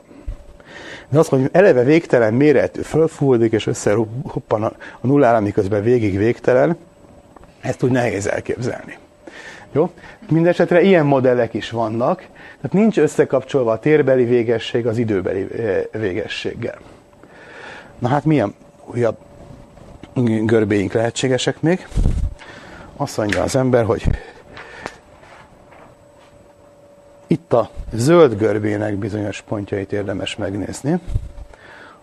A, ugye ezek azok, amik aszimtotikusan állandóak. Egy ilyen megoldás, ami valahol itt van, az úgy néz ki, hogy a világegyetem elkezd tágulni, aztán megunja. És szépen beáll egy véges méretre. Tehát egy ilyen típusú modellhez, az Einstein-féle statikus modellhez közeledik. De tudjuk, hogy ez ám instabil, tehát hiába közeledik, ha egy kicsit megtorpan előtt, akkor onnan el fog menni. Ez a másik fajta, ez viszont pont az Einstein-féle modellnek a felbomlását írja le. Sokáig állandó volt mindez a modell, aztán megunta, és úgy el fog tőle menni, el fog tőle távolodni. Tehát ez, ez a múltban volt állandó, aztán a jövőben kicsit szétspriccel. Na vannak még újabb görbénk. Az egyik típusú görbe, az nagyon faramuci és nehéz elhinni, hogy ilyen is van, pedig van. Ez, a, ez egy olyan, hogy a világ valamikor nagyon nagy volt, elkezd összehúzódni, aztán azt unja meg, és vissza, összehúzódik egy minimális értékre, és szétspriccel. Egyesek azt gondolják, hogy ezt a modellt már olvasták könyvekbe, pedig tévedés. Azt szokták mondani, hogy mi történik a nagy recs után. Hát újra kezdődik egy nagy bummal, és akkor némely könyvek olyanokat hazudnak, hogy hát biztos nem is megy egészen össze a nulláig. Amikor már nagyon sűrű, akkor valamilyen erő megállítja a világot, és úgy visszapattan, közeledik a összeroppanáshoz, és utána, amikor már pont 12 centi átmérő, akkor megunja, és így vissza fog kanyarodni valami ilyen görbe alapján, és ezt aztán sokszor meg fogja ismételni. Miért van ez? Miért gondoljuk ezt? Tessék elkezdeni, Brunót még a végtelen érégették meg. Azért, mert a véges világ helyett kitalálta a végtelen világot. Közben viszont eltelt 400 év, és az emberek annyira hozzászoktak a végtelen világhoz, hogy most már nem bírják elképzelni azt, ami időben véges volt. Eleje van véges, plusz se előtte, se utána semmi. Hanem oda gondolják ezeket a folytatásokat, hogy előtte is volt egy előző világ, meg utána is van, lelkünk biztos majd átköltözik ott a nagy recs eh, pillanatán, és utána denevér formában érünk tovább. Tehát mindenfélét lehet oda képzelni. Na ez matematikailag nem megoldása a eh, fizikai egyenleteinknek. Ez pusztán ideológia. Valaki lelkileg nem bírja elviselni a véges világot, akkor oda képzeli. Az, ami fölötte van, az egészen más. Az egyszer csinálja azt a sungot, a végtelenből összehúzódik, aztán szétspriccel. Na és ami viszont izgalmasabb. Itt, amit a ábrának a jobb oldalára berajzoltam, azokban a tartományokban mind ez a típusú görbe valósul meg. Egy ideig lassul a tágulás, és aztán van egy ilyen hirtelen pont, ahol megváltozik, és onnantól kezdve gyorsul. Tehát a paraméter tartománynak jelentős részében ilyen megoldások vannak, és ez az, amit Lemaitre kiszámolt már a 20-as években. Matematikailag ezt kiokoskodta. Hogy lehet ezt megérezni, hogy miért is van? Miért lassul a tágulás? Azért, mert a, a gravitáló anyag fékezi a tágulást, mint a földobott kőnél. Miért gyorsul a tágulás? Mert ott van beépítve az a bizonyos taszító erő. Amíg az anyag még elég sűrű, addig a, a sűrű anyagnak a gravitációja elég ahhoz, hogy fékezze a tágulást. De hát az a lassuló tágulás is tágulás, és ezért az anyag egyre ritkul. És amikor már eléggé leritkult ahhoz, hogy a, a közben változatlanul megmaradt kozmikus taszítóerő legyőzze, akkor fordul meg a tendencia, a lassuló görbe átvál gyorsuló görbévé. És onnantól kezdve ez egyre inkább úgy van, hát az anyag az még jobban ritkul, még kevésbé hat a gravitációs hatása, és végül egy szép exponenciális görbe szerint el fog szállni a, az egész. És akkor már szinte tök mindegy, hogy van-e még benne anyag, vagy nincs, mert úgyis ez a kozmikus taszítóerő fog diadalmaskodni, és viszi exponenciálisan fölfelé. Lemaitre ezt ennek, annak idején azért találta ki ezt a modellt, mert meg akarta magyarázni a galaxisok képződését. Ugye a mostani kozmológiának és csillagászatnak is az egyik fő problémája az, hogy hogy keletkeztek a galaxisok, én is többször beszéltem róla, hogy ha, ha az eredeti modellt nézzük, hogy félmillió évvel a nagybum után a az atomos anyag és a sugárzás külön vált, az atomos anyag instabil lett, a kisebb csomók elkezdtek növekedni gravitációsan, ahol eh, volt sok anyag, oda még több ment, ahol kevesebb volt, az még jobban leritkult, és akkor kialakultak anyagban gazdag, meg anyagban szegény vidékek, és így jöttek létre a galaxisok. Ez egy nagyon jó pofon modell, csak amikor az ember végig számolja, akkor kiderül, hogy ez 100 milliárd év, vagy még több idő kéne, miközben összesen 13 milliárd év telt az időből. Ezt már annak idején is tudták, bár még nem voltak ilyen nagy számítógépek, hogy ki tudják számolni a részleteket. És Lemaitre azt gondolta, hogy az univerzum, hogyha ilyen nagy svungon elkezdett tágulni, akkor lassult, és azt a görbét olyanra lassult, hogy majdnem vízszintes lett. Egészen lelassult, tehát a világ átcsorgott, és ez alatt volt idő az anyagnak csomósodni. És utána, amikor már a galaxisok, tehát azon a laposabb részén a görbének ott elkezdtek csomosodni, utána az univerzum megemberelte magát, és megint elkezdett tágulni, és, és akkor most szétszórja a már korábban létrejött anyagcsomókat, de azok már hely, helyileg összejöttek, és magukban megmaradnak, és most már nem fognak ők szétdobódni, hanem egymáshoz képest fognak távolodni.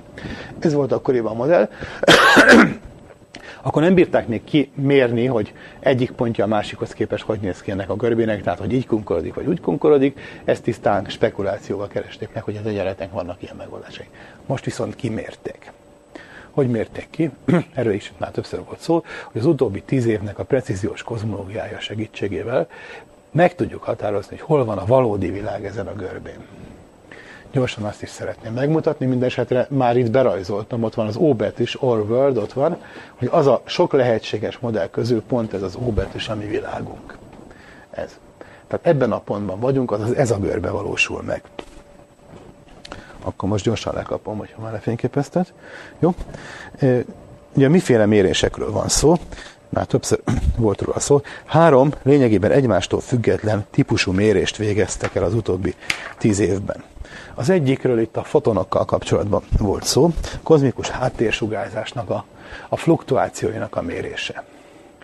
A kozmikus háttérsugárzás az, ami plangörbe szerint osztni kell, tehát adott hőmérséklet jellemzi, viszont az, hogy mekkora az a hőmérséklet, az egy picit változik, hogyha az univerzum különböző irányaiban nézünk. Ezt mérte ki a Kobi műhold, és ezért adták ki aztán a, a 2006-os Nobel-díjat. A, ez ugye mérési eredmény, de van hozzá elméleti modellünk is. És az elméleti modell az, az igen cifra is bonyolult, és hogyha egy ilyen bonyolult modellnek a végigszámolásából kijött abszolút nem magától értetődő eredmény megegyezik a mérésekkel, akkor e- ebben már elég jól bízhatunk, ez már nem varázslás, ez már természettudomány. A jelenlegi eh, modell körülbelül a következőt mondja. Valamikor a kvantumgravitációs korszakban, tehát 10-45 másodpercnél a téridőben mindenféle kvantumfluktuációk voltak. Egy ilyen kicsit sűrűbb volt, nagyobb volt az energiasűrűség, másik ilyen kisebb. Ez ügyben a kvantumelmélet illetékes, és meg tudja mondani az ilyen, ilyen ingadozásokat. Mit kell megmondani? Egy ilyen ingadozásnak két fő paramétere van, a hullámhossza, tehát mekkora távolságon belül ismétlődnek a, ezek a dolgok, és mennyi az amplitudója. Tehát, hogy az eredeti értékhez képest mennyivel nő meg csökken az a bizonyos mennyiség. Erre vannak számítások. Pontos számítások természetesen majd csak a majdani kvantumgravitáció elméletből lesznek, mint tudjuk, azért adják ki 2052-ben a Nobel-díjat. De azért jelenleg is vannak ilyen ötleteink. A következő korszak az az inflációs korszak volt, amiről a múltkor beszéltem. Akkor egy időre a Higgs mező vált az univerzum domináns anyagával, és a Higgs mezőnek eh, a történetei korszakában volt egy olyan eh, állapot, amikor antigravitációsan működött. Ez olyan speciális anyagfajta, hogy ez a bizonyos kalármező, amiről beszéltem, aminek az energiasűrűsége pozitív, a nyomása negatív. Tetszik emlékezni arra a kétfenekű görbére, amikor a kétfenekű görbe közepéről átmegy a... Ja? Ja, jó, jó, oké, majd mindjárt lesznek görbek. Kétfenekű görbe közepéről átmegyünk a, a gödörbe, ahhoz egy idő, idő kell, és amíg a univerzum még nem döntött el, hogy, hogy melyik gödörbe gurul le, addig egy instabil állapotban, és addig fönnmarad a potenciál hely tetején, és a potenciál egy magasságával arányos az, hogy mekkora az energiasűrűség ennek a mi ez? Hát ez lényegben a vákum, ez a vákumnak a, a egyik állapota, és azzal arányos, hogy mekkora a negatív nyomása. Tehát ilyen furcsa anyag, aminek negatív a nyomása. Most ehhez képest, hogyha ebben létrejönnek azok a kis buborékok, a, a mostani vákumnak a buborékai, ami már a gödör fenekén van, annak nulla nyomása van, nulla nyomás nagy sebességgel tágul a negatív nyomású tartományban. Tehát e, ilyen jellegű modell volt, de addig, amíg ez meg nem történik, addig az egész antigravitál, és akkor történik az exponenciális felfúvódás. Na most mi történt ekkor? Hát a korábban meglevő egyenetlenségek is felfúvódtak. Azok az iciri-piciri kis huplik, amiket a kvantumfluktuációk csináltak, azok hirtelen megnőttek méretre. Nagyon nagyok lettek, mekkorák, 10 a 60 szorosukra felfúvódtak. Tessék kiszámolni, hogy mekkora egy proton, 10 a mínusz 15 méter, az 10-60 szorosra felfúvódik egy akkora tartomány, tehát egy protonból jóval nagyobb objektum lesz, mint a ma belátható világegyetem. Nagyon rövid idő alatt, 10-32 másodperc alatt, körülbelül ilyen pici töredék alatt a másodperc, hirtelen gyorsulva kitágult a világegyetem. Egyebek között az egyenetlenségeket is megnövelte. Ez az infláció véget ért akkor, amikor a Higgs mező lebomlott az alapállapotába, akkor megszűnt ez a gyorsuló tágulás.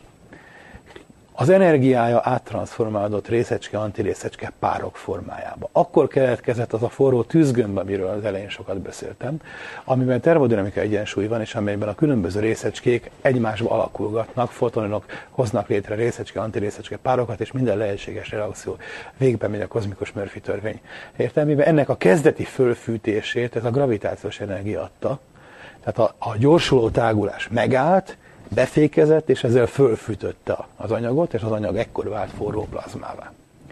És akkor itt történt ez a, a, a innen a tágulás az már, mint egy hagyományos anyag volt, akkor annak már ilyen lassú tágulású filmje volt. És közben ugye tágul az anyag és hűl, ahogy hűl az általános hőmérséklet, akkor egyre kevés, a nehéz részecskék egyre kevésbé tudnak részt venni a reakciókba, hiszen egy átlagos fotonnak már nem lesz elég energiája ahhoz, hogy létrehozzon egy részecske antirészecske párt. Szépen sorba kiesnek a nehéz részecskék a, a játékból, csak az egyre könnyebbek maradnak. Legvégül minden részecske kiesne, és nem maradna más, csak a sugárzás. Ide kell visszakapcsolni azt a régebbi előadást, amikor beszéltem arról, hogy, hogy az anyag és az antianyag nem teljesen szimmetrikus, hanem egy pici különbség van köztük. Ezért nem teljesen ütötték ki egymást a részecskék és antirészecskék, hanem maradt egy kis anyagfelesleg. Lényegében annyi, hogy 500 millió fotonra jut körülbelül egy darab proton. Korábban egyforma számba voltak ezek, de mondjuk 500 millió egy proton és 500 millió antiproton volt, azok kiütötték egymást, és fotonokba mentek át, és ott maradt az egy darab proton, miközben ott lett a sok foton. Durván ez a kép. Eközben, tehát az univerzum tágult és, és hűlt, a, ebben a forró plazmában megindultak a kiegyenlítődési folyamatok. Hogyha egyik helyen egy kicsit sűrűbb a plazma, másik helyen ritkább, akkor olyan hullámok kezdenek benne terjedni, ez teljesen közönséges laboratóriumi tapasztalat, ami kiegyenlíti a különbségeket, és megvan a megfelelő elméleti leírása is ennek a jelenségeknek. De egy ilyen jelenség ez legfeljebb fénysebességgel tud terjedni. Tehát a, még egyszer tessék a mechanizmust elképzelni, a kvantumgravitációs korszakban nagyon piciny kis egyenlőtlenségek létrejöttek, az infláció azokat megnövelte nagyra, és akkor megindult a plazma vasalója, és a vasaló elkezd így vasalni egyre nagyobb tartományokat, mint az őrült mosónő, de fénysebességgel ter, terjedő tartományt vasal ki, nem tudja az egészet. Mert egy idő után megszűnik a plazma. Mikor szűnik meg a plazma? Hát kb. amikor az atomos anyag létrejön, amikor a háttérsugárzás leszakad.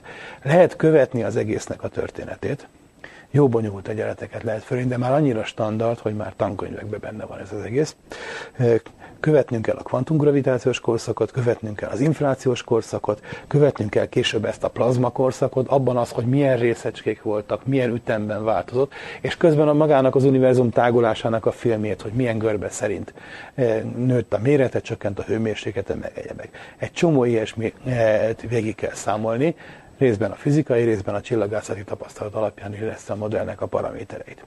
A legvégén eljutunk odáig, amikor a plazma már kivasalta az egyenletlenségek egy részét, de az egyenletlenségek más része még benne maradt, mert még nem volt idő kivasalni.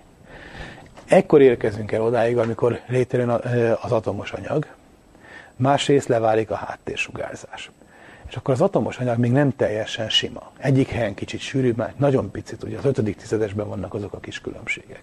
Egy kicsit sűrűbb, másik helyen kicsit ritkább. És ez úgy jelenik meg a háttérsugárzásban, hogy ahol gravitációs, a sűrűsödés van, akkor az olyan, mint egy gravitációs csapda, onnan a fénynek ki kell mászni.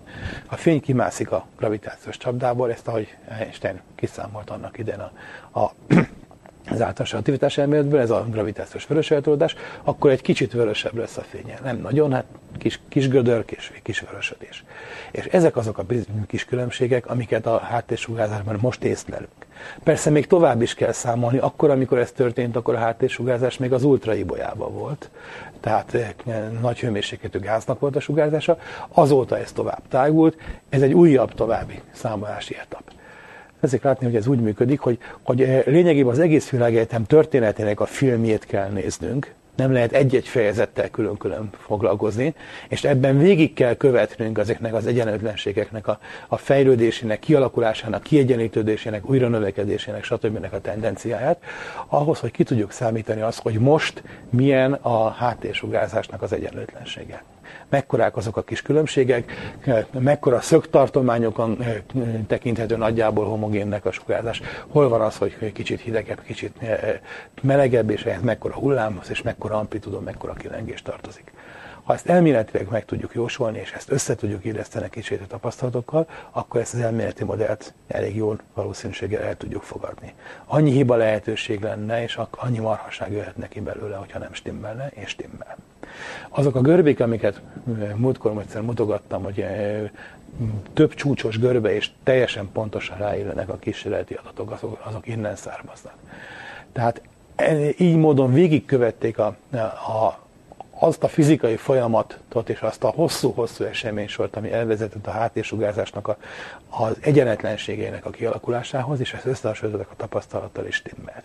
És ez azt jelenti, hogy ezt nyilván nem egy modellben számolták végig, hanem ennek az itt lerajzolt eh, modellcsaládnak lényegében az összes értékére végig számolták, számítógép van, gépidő van, hat fusson, mindenféle paraméterre végig számolták, és megnézték, hogy, hogy akkor a paramétertartomány mely értékeivel férhet össze az, amit kísérletileg tapasztalunk.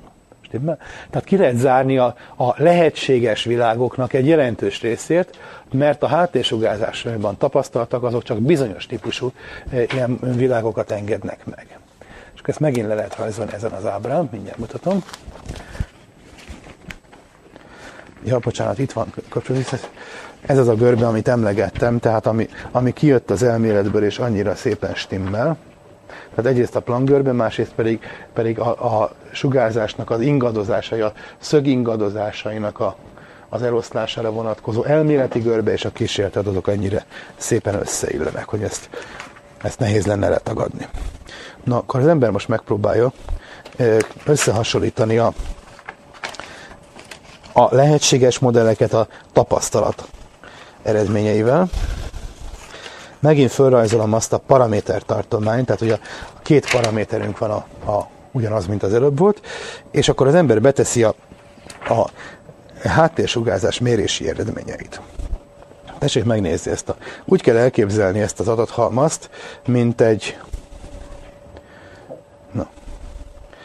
úgy kell elképzelni, mint ilyen hegyvízrajzi térképet. Nem csak egy, egy ilyen ellipszis kéne rajzolni, hanem többet, hogy igen nagy valószínűséggel ezen belül vagyunk. Van némi valószínűség, hogy egy kicsit kijebb vagyunk. Nagyon kicsi a valószínűség, hogy erre felé vagyunk. Lehet így rajzolni szintvonalakat, ilyen valószínűség szinteget. Ha jól megnézzük, ez azt jelenti, hogy a, a, ezek az eredmények ezek nem döntötték el, hogy e, mennyi is a Hubble állandó, vagy mennyi a kozmológia állandó, hiszen óriási tartományban változhat mind a kettő, de a köztük levő kapcsolatot alaposan megszorították. Ez volt az egyik típusú mérés. Jön a másik típusú mérés, azok a bizonyos szupernovák, amiket sokat szoktak emlegetni. A, e, egy A típusú szupernovák. Ugye ezek olyan csillagok, amik kettős csillagrendszerben vannak, és eredetileg nem akartak szupernovák lenni. A nagyon nagy tömegű csillagok saját belső fejlődésük miatt eljutnak odáig, hogy összeroppannak és fölrobbannak szupernovaként, kisebb tömegű csillagok végül fehér törpeként végzik. Mert ezek olyan csillagok voltak, amik fölfúvoltak vörös óriásá, szokásos politikai inkorrekt módon összementek fehér törpévé, és utána úgy maradtak, viszont egy másik csillaggal közös rendszerben keringtek. Az a másik csillag kicsit nem volt maradva hozzájuk képest a fejlődésben, és később vált e, vörös óriás. A vörös óriásnak óriási a mérete, a külső részek azok igen lazán vannak kötve, nagy csillagviharok, ilyen bolygónál nagyobb méretű csillagviharok dúlnak ott a külső légkörbe, letépnek a légkörből kisebb-nagyobb darabokat. Ez eltávozik a csillagból, hát ilyen planetáris ködöket, meg egyebeket lehet látni. Most egy ilyen kettős rendszerben ennek az anyagnak egy része elkezd bespirálozni a másik csillag felé, és végül rápotyog a fehér törpére. És a fehér törpe, aki ott szépen éppen elszállta magát a békés nyugdíjas évekre, egyre hízik és egyszer csak eléri azt a kritikus tömeget, amikor már megelégeli, és a gravitáció összeroppantja, és akkor hirtelen felrobban szupernovaként. Az elmélet azt mondja, hogy ez egy adott kritikus tömegnél történik meg, tehát hogyha potyog-potyog az anyag a fehér törpére, akkor egy adott kritikus tömegnél azt mondja, hogy bum, és akkor egy szupernova robbanás produkál. Hogyha egy másik rendszerben történik meg ez, akkor is ugyanakkor a tömegnél fog robbanni és ugyanakkor a fényességelosztást fog végezni. Tehát egy standard tűzijáték rakéta mindig, mindig ugyanakkor átrobban. Ennek nagyon tudnak örülni a csillagászok, ugye ők nagy, mondjuk mondani, nagy fényességekhez vannak szokva, tehát egy ilyen robbanást úgy lazán gyertyának neveznek, tehát egy standard gyertyának, gyertyaként működik egy ilyen szupernova robbanás. Miért jó ez? Valahol távol, távoli tejútrendszerekben látunk egy ilyen robbanást, halvány, Honnan tudjuk egyáltalán, hogy ilyen robbanás? Mert fölveszük a fénygörbéjét, hogy időben változik a fényessége, ez nagyon jellegzetes, és meg tudjuk állapítani, hogy akkor ez, ez a típusú szupernova, vagy másik típusú szupernova. Találunk egy ilyet, megnézzük, hogy mennyi a látszólagos fényessége, akkor ebből elvileg ki tudjuk számítani, hogy mennyi a valódi, fény, a, bocsánat, a valódi fényességét meg elvileg tudjuk, akkor abból ki tudjuk számítani, hogy milyen messze van. Így lenne a dolog akkor, hogyha a világ eukideszi lenne. Hiszen azokban a képletekben, amivel a látszólagos fényességet, meg a valódi fényességet, meg a egyáltalán magnitudó skálát definiálták, abban benne van az eukideszi geometria. Hogy a fény megy egyre nagyobb gömbön, akkor egy per R négyzettel fog gyengülni. Hát ez az eukideszi fizikából jön, vagy matematikából jön ki. Az általános relativitás mert görbült téridejében nem így van. Egyrészt maga a tér sem biztos, hogy elküldeszi, tehát az egy per R négyzet helyett bonyolultabb képleteket kell használni. Másrészt, ahogy a, a fény megy, közben a világ is tágul alatta, tessék elképzelni egy ilyen gumilepedőn, táguló gumilepedőn korcsolyát, tehát abból egészen bonyolult mozgások lesznek. Tehát követnünk kell számítógéppel a fénynek a mozgását a, a, a táguló világegyetembe, és akkor abból ki lehet számítani, hogy mi történt. Mi, mi és a, mik a paraméterek. Nem tudom, hogy mennyi idővel ezelőtt robbant az a szupernova. De ha van egy konkrét tágulási modellem, hát innen kiválasztottam a, a paraméter tartománynak egy pontját. Szerintem ennyi a Hubble állandó és ennyi a, kozmológiai konstans. Akkor ki tudom számítani, hogy milyen görbe szerint tágul az univerzum, azok a piros görbék, amiket itt az előbb lerajzoltam. És egy ilyen táguló világban tudom követni a fénynek a, a, az útját és ki tudom számítani azt, hogy egy adott idővel ezelőtt robbant szupernovának a fénye az most mekkora látszólagos luminozitású lesz, és mekkora vörös eltolódás szenved. Tehát a, a bemenő paraméter az az idő lenne, amikor robban, de arról gőzöm sincs. Viszont két adatot tud produkálni az elmélet, a e, vörös eltolódást és a fényességet. Na most ezek azok, amiket én látok. Látok egy ilyen távoli szupernovát, meg e, felrajzolom a luminozitás, vörös elosztás, körbére rajzolok egy pontot. Látok egy másik szupernovát, rajzolok egy újabbat. Ha szerencsém van, akkor sok különböző szupernovát kapok, akkor össze, össze tudom kötni ezeket egy görbével. És akkor ebből már ki van küszöbölve az idő, amit nem tudtam, viszont meg lehet nézni, hogy ez a görbe megegyezik-e a tapasztalattal, megegyezik-e valamelyik elméletileg kiszámított modellnek a görbéjével. Tehát így módon kell a, a, ezeket az adatokat feldolgozni. Sok különböző modellre, tehát ennek a síknak minden pontjára hoz tartozik egy modell, azokhoz mindegyikhez kiszámítom a, a szupernovák megfelelő görbéjét, az észlelt adatokat ráillesztem. Megint nem fog kiválasztani egy, e, egy kis részt, hanem a paramétereket valahogy korlátozza. Tegyük rá ezt a következő görbét, megint kapunk egy ilyen típusú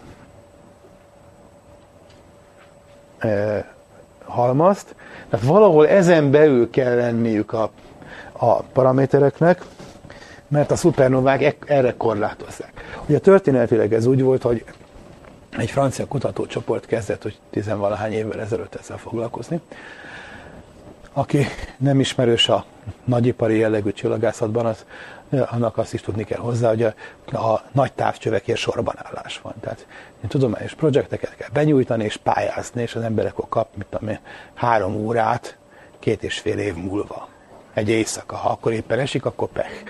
Tehát, és akkor, tehát jó, nem feltétlenül ilyen a dolog, ugye a Bakos Gazsi féle csoport az zseniálisan csinálja, mert épített magának távcsövet, és azt csak ők használják nyilván, és akkor csak annyit kellett csinálni, hogy bekérincselték magukat, hogy különböző csillagvizsgálókba Amerikától Ausztráliáig, meg Namibiáig letehessék a távcső az automatikusan, hogy érzékelő, hogy esik az eső, vagy nem esik, akkor kinyitja magát, hogyha nem esik, és fényképez, aztán becsukja és elküldi interneten az eredményeket, szóval a helyeknek nincs vele gondja, és nem konkurense az ottani távcsőzőknek. Na, a legtöbb távcső az nem így működik, hanem sorba kell érte állni.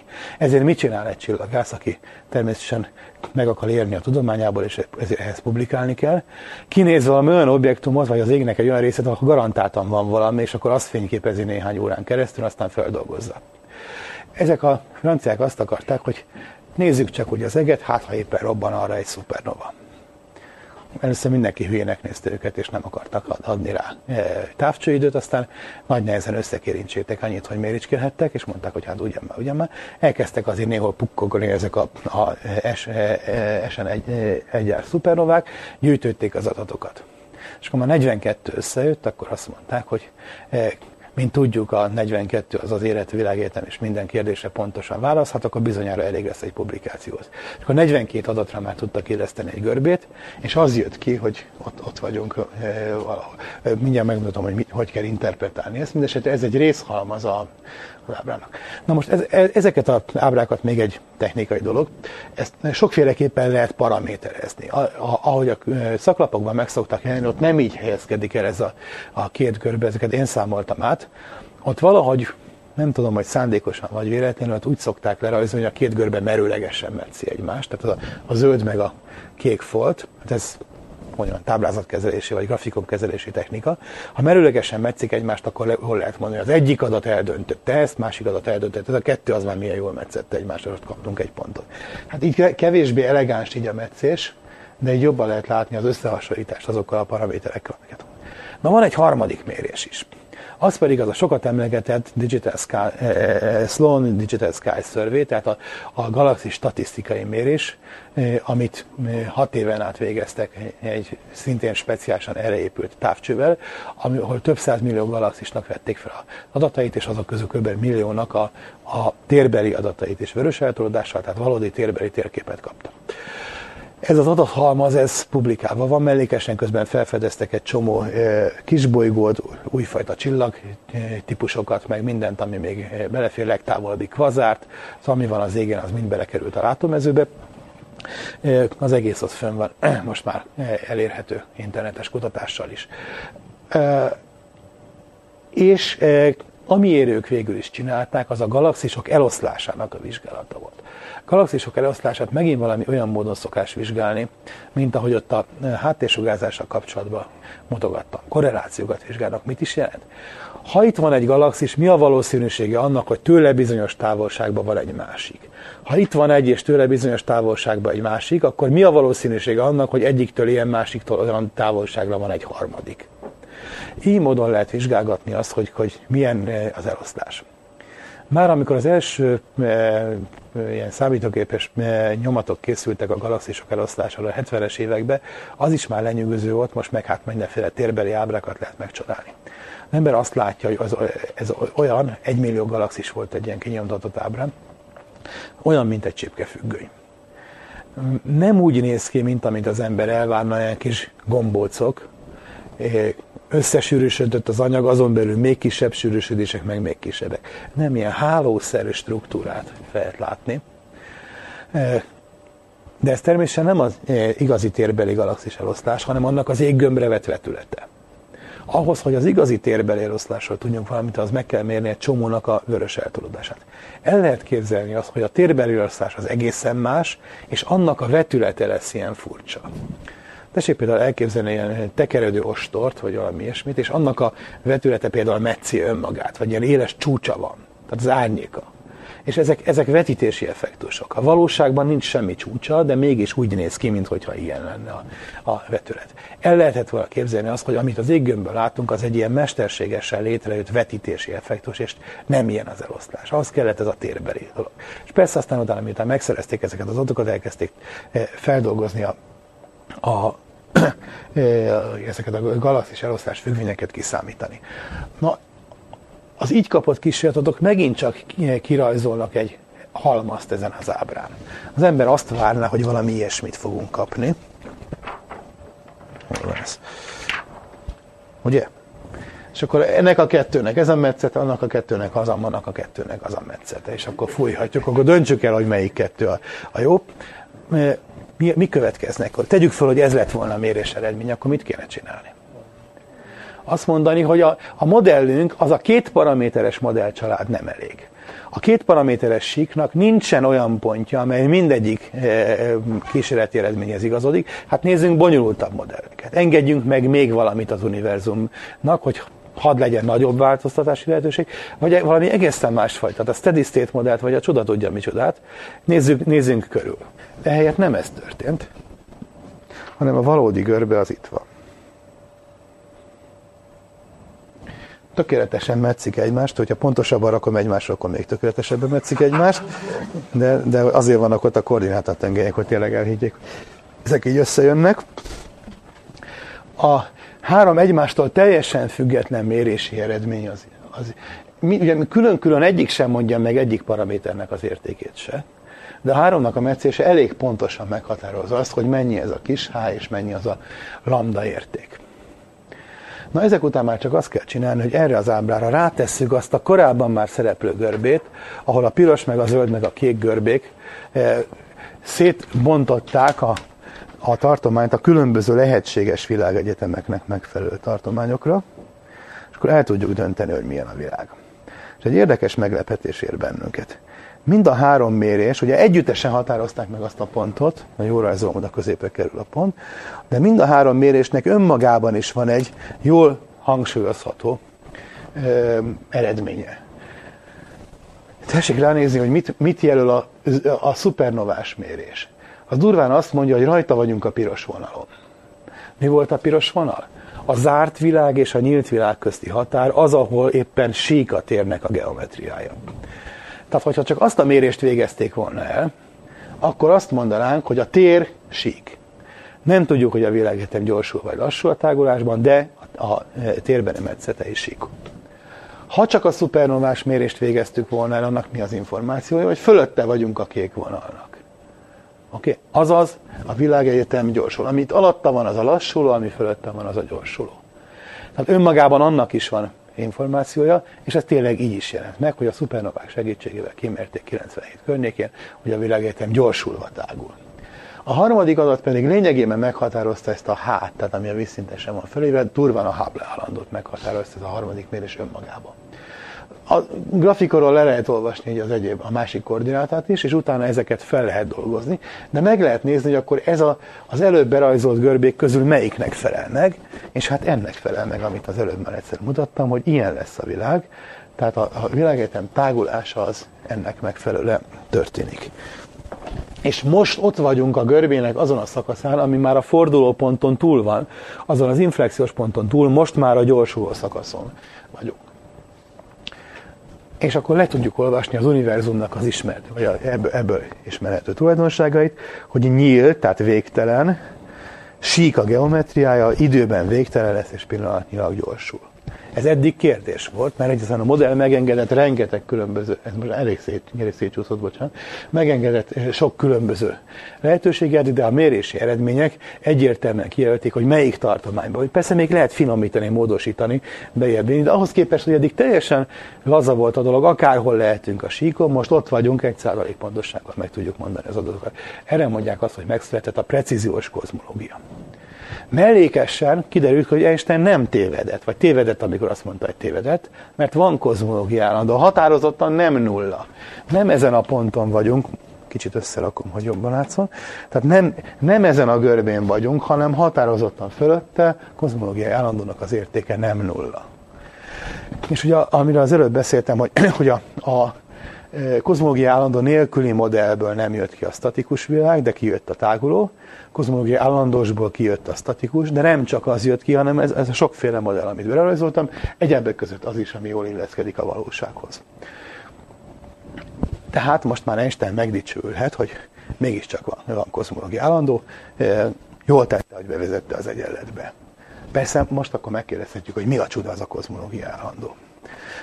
Mielőtt oda, oda mennénk, ezt szeretném még megmutatni, hogy mit kell ezen érteni. Hát ezeket az adatokat fel lehet dolgozni, és át lehet fogalmazni úgy, hogy, hogy mi az univerzum anyagi összetétele. Tehát ebből a két adatból, amit itt leolvasunk a koordinátatengelyeken, abból ki lehet okoskodni, ezt inkább nem mutatom, ki lehet okoskodni, hogy, hogy miféle paraméterei vannak a világnak. Egyebek között kijön mellékesen az, hogy mennyi az univerzum életkora, az is ebből jött ki. Addig addig azt mondták, hogy 10-20 milliárd év között valahol, vagy mondjuk kb. 15, most már tudjuk pontosabban, hogy 13,7, ezekből a paraméterekből számolható ki. Másrészt kijött a, a univerzumnak számos másképp megfogalmazható tulajdonsága. Tudományos tanulság az, hogy elegendőek ez a, ez a, ez a két paraméteres modellcsalád, elegendő az összes eddigi kísérleti adatnak az értelmezéséhez. Tehát ez a, ez a háromféle mérés, amiről beszéltem, meg plusz, plusz az, amit korábban mondtam, hogy a, a e, háttérsugárzás fluktuációi nem csak egy pontot jelentenek, hanem konkrét görbét is tudtak adni, és ahhoz is hozzá tudtuk illeszteni a mérés eredményeket, azt jelenti, hogy nem kell még ezoterikusabb és bolondabb elméletek között keresgélni. Másrészt azt is mondhatjuk, hogy a Friedman modellek nem elegendőek. A valódi mérési pont az nem illeszkedik a három Friedman modellhez. De amikor megkérdezzük, hogy azok közül, a görbék közül, amik a könyvekben szerepelnek, melyik valósul meg, egyik sem. Hát akkor hogy, hogy? Nem ezek, nem ezek a lehetőségek? Nem. Ha beveszünk a kozmológiai állandót, akkor végtelenszer több lehetőség van. Viszont a mérések azok közül már kiválasztották azt, hogy melyik az, ami megvalósul. Jó, ugye okkán barotfájára hivatkozhatunk megint, ami azt mondja, hogy eh, minél kevesebb alapfeltevést kell feltenni, és ha azzal meg tudjuk magyarázni a tényeket, nem kell mindenhez külön magyarázgatás. Hát ez a két paraméteres modellcsalád, ez egy nagyon kis gazdaságos eh, mm, tudományos eh, elmélet, abból le lehet vezetni a, észlelt világunknak a tulajdonságait. Meddig kell ezt, hogy kell mondani, a tudomány csúcsának tekinteni? Mindig mondhatjuk, hogy a tudomány jelenlegi állásai szerint így van. Amíg Magában a modellben nem találunk esetleg ellentmondást, ez nem valószínű, de előfordulhat. Másrészt olyan újabb tények nem merülnek föl, amik további magyarázatot igényelnek, és ebből nem vezethetők le. Ez természetesen mindig így történik, hogy újabb finom eh, eh, adatok eh, már nem hozhatók ki a régi modellből, azt akkor tovább kell fejleszteni. Eldobni nem fogják teljesen. Nem fog azt kiderülni holnap után, hogy mégiscsak éppen nagy recs irányába menő vonalon vagyunk. Hát ezt, ezt egyszer és megmérték. Viszont ezekből össze lehet rakni az univerzumnak a személyi igazolványát, elnézést angolul van, ez is megértsék. Tehát a neve a mi, mi világegyetemünk, kora 13,7 billió, az ugye angolul az a milliárdnak a jele, tehát 13,7 milliárd év, nyílt topológiája, tehát térben végtelen, geometriája sík, a térbeli geometriája jelenleg gyorsulva tágul, a várható élettartama végtelen, tehát nem fog visszaloppanni önmagába, és mellékesen kijött az anyagi összetétele. És hogyha visszahelyettesítgetjük az egyenletekben, a részleteket most nem akarom részletelni, ebből jött ki az, amiről már korábban is szó volt, hogy az a közönséges anyag, ami a barionos, tehát abból, barionokból összeállt atomokból áll, amiből mi is vagyunk, meg a csillagok, meg minden, amit néhány évtizeddel ezelőtt egyáltalán anyagnak tekintettünk, az összesen 4%-a a teljes univerzumnak. A sötét anyag, amiről korábban szó volt, az a sötét anyag, hát azon lehet vitatkozni, hogy micsoda, de az, ami a galaxisokban hiányzott, vagy a galaxis halmazokban hiányzott, az kb. 24%-a az összanyagnak. És a 72%-a az meg a sötét energia, de ez együttesen pont 100%, és az a 100% minek a 100%-a? A annak a százszázaléka, ami ahhoz kell, hogy pont sík legyen a geometria. Ha ennél egy kicsit több anyag lenne, akkor begörbülne, ha kevesebb lenne, akkor kihomorodna, és pont sík. Tehát annak pont a száz százaléka megvan, ilyen anyag eloszlásban. Persze lehet kérdezni, mi is az a közönséges anyag? Hát az, ami atomok, plazma, gáz, meg bolygók, meg csillagok, meg ilyesmi. Mi lehet a sötét anyag, erről a múltkor beszéltünk, lehet valami por, vagy nem, nem világító gáz, de az csak kisebb mértékben, barna törpék, kihűlt csillagok, fekete lyukak, gravitációs hullámok, legnagyobb valószínűséggel még ismeretlen elemi részecskék. Egyrészt benne vannak a neutrinok is, de nagy valószínűséggel másfajta elemi részecskék. És mi az a sötét energia? Hát az, ami, ami még sötétebb. Mm, olyan értelemben sötét, hogy még kevesebbet tudunk róla de majd mindjárt kidomáljuk. Eh, hallottam egy ilyen levezetést, hogy E egyenlő MC négyzet, anyag egyenlő MC négyzet, megszorozzuk sötéttel, akkor sötét energia egyenlő sötét anyagszor C négyzet. Ezt azért ne tessék túl komolyan venni. Tehát, tehát ez nem egy, a sötét anyagnak meg a sötét energiának nincs köze egymáshoz, és az M az ugye nem a, eh, a, a, a eh, matter, tehát az anyagot jelenti, hanem a mass. Na minden esetre a sötét energia az egyrészt maga a kozmológiai konstans. Hogyha a konstans, akkor hülyeség energiának nevezni. Miért nevezhetjük mégis energiának? Az az Einstein egyenlet, aminek a megoldásait felrajzolgattam, az durván azt mondja ki, hogy a különböző anyagfajtáknak a hatása hogy görbíti a téridőt. Anyagfajtákat be kell írni az egyenlet jobb oldalra. Kicsit olyan, mint amikor az ember a elektrodinamikában felírja a Maxwell egyenleteket, és akkor ott két típusú egyenlet van. Az egy, egyik megmondja, hogy adott elektromágneses hullámok hogy gyorsítják a részecskéket. Külső elektromos mágneses térben hogy mozog egy töltött részecske. Másik az, hogy egy adott módon mozgó részecske hogy kelt maga körül elektromágneses hullámokat. Na ehhez hasonló eh, felépítés az általános relativitás elmélet is, és ott is olyan egyenletek is vannak, hogy beírjuk az egyenlet egyik egyik oldalára az mindenféle anyagot. Hogy az minden anyagot be kell élni, nem csak a töltöttet, mert minden gravitáció hatása mindennek van. És a másik oldalon meg kijön az, hogy akkor hogy hullámzik a téridő, hogy görbül. Tehát ilyen anyagfajták vannak. Na most amikor Einstein beírta azt a kozmológiai állandót, azt az egyenletnek a geometriai oldalára írta be, a görbüléshez, de hát azt ugye mindenki megtanult, hogy az egyenlet egyik oldalára át lehet vinni a dolgokat az egyenlet másik oldalára, és akkor másképp interpretáljuk ugyanazt. Ami ott mint egy geometriai, ilyen taszító erő, szétfeszítő hatás volt beírva, azt hozzáadhatjuk az anyagnak a tulajdonságaihoz, Múltkor beszéltem arról, hogy mi az, ami, eh, mi az anyagnak milyen tulajdonságai eh, adják a gravitációt, nem tisztán a tömege, energiasűrűsége, energiaállamsűrűsége, feszültség, nyomás, meg ilyen típusú tulajdonságok járulnak hozzá.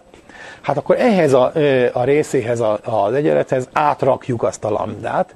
Az azt jelenti, hogy van egy speciális fajta anyag, aminek ilyen járulékai vannak az összgravitációs hatáshoz. Stimmel? Tehát ez más ideológiája ugyanannak a dolognak. Viszont, ha már idáig eljutottunk, akkor az ember már azt is mondhatja, na jó, ez egy anyagfajta, hát akkor mi lenne annak állandó a járuléka? Hát lehet, hogy egyszer ilyen sűrű, másszor olyan sűrű, esetleg idővel elfogy, mert hirtelen egy új dinamikai szabadság fog jelenik meg az egyenletben. És ebben az esetben akkor az már, az már nem egy konstans, nem egy az egyenletbe beleírt állandó, mint a gravitációs állandó vagy a fénysebesség, hanem egy új anyagfajta, aminek saját története van, dinamikája van, és lenyomozható. És megkérdezhetjük, hogy mi a fene az. És akkor elsősorban adjunk neki nevet. Tehát akkor már nem kozmológiai állandónak kell nevezni, hanem valami anyagnak, és akkor ilyen furcsa neveket kapott, hogy inflaton, meg quintessencia, meg fantomanyag, meg egyebek, különböző szerzők különböző hülye neveket adtak neki. Na hát én, én a quintessenciát írtam be, ugye ez az ötödik elem a, a speciális típusú anyag. Természetesen azt jelenti, hogy nem tudunk róla semmit, azért adunk neki lírai neveket. De ez nem igaz, hogy nem tudunk róla semmit. Mindjárt megmutatom, hogy mit tudunk róla. Az ember felrajzolhatja az univerzum történetét pillanat, most miért felrajzolnám, még szeretnék valamit mondani. Ezek a görbék, amiket itt most rajzolgattam, most már nem tudom visszatenni ezt az egész, az a sokféle görbe, ez az univerzum anyagára vonatkozó bizonyos feltevés mellett rajzolható meg. Tehát az Einstein-féle gravitációs egyenletekbe be kell tenni az anyagot, ami görbíti a téridőt. Milyen anyagot tettünk bele? Galaxisport.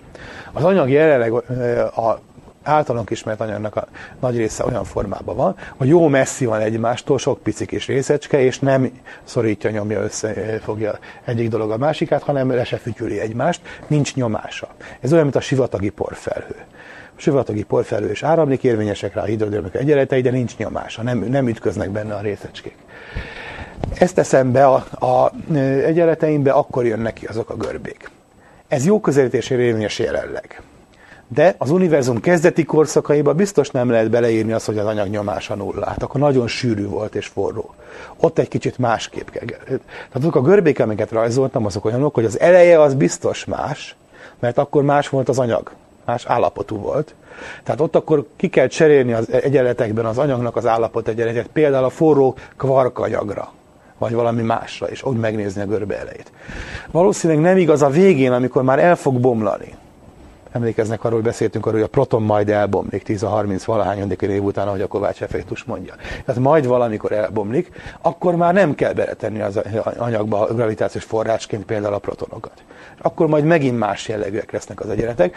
Mindenesetre a számítások azt mutatják, hogy mondjuk 10 20 másodperctől 10 a 20 másodpercig az jó nagy tartomány, 40 nagyságrend, azon belül ezek a görbék érvényesek. Az görbe eleje meg a vége az esetleg lehet más. Szóval ez mindesetre egy, egy ilyen típusú korlátozása a modelljeinknek. Na és akkor ebből összerakhatjuk az univerzumnak az eddigi történetét. És akkor felismerhetünk benne valami érdekességet, csak keresem meg azt a görbét. Ez itt az univerzum történetére jellemző görbe.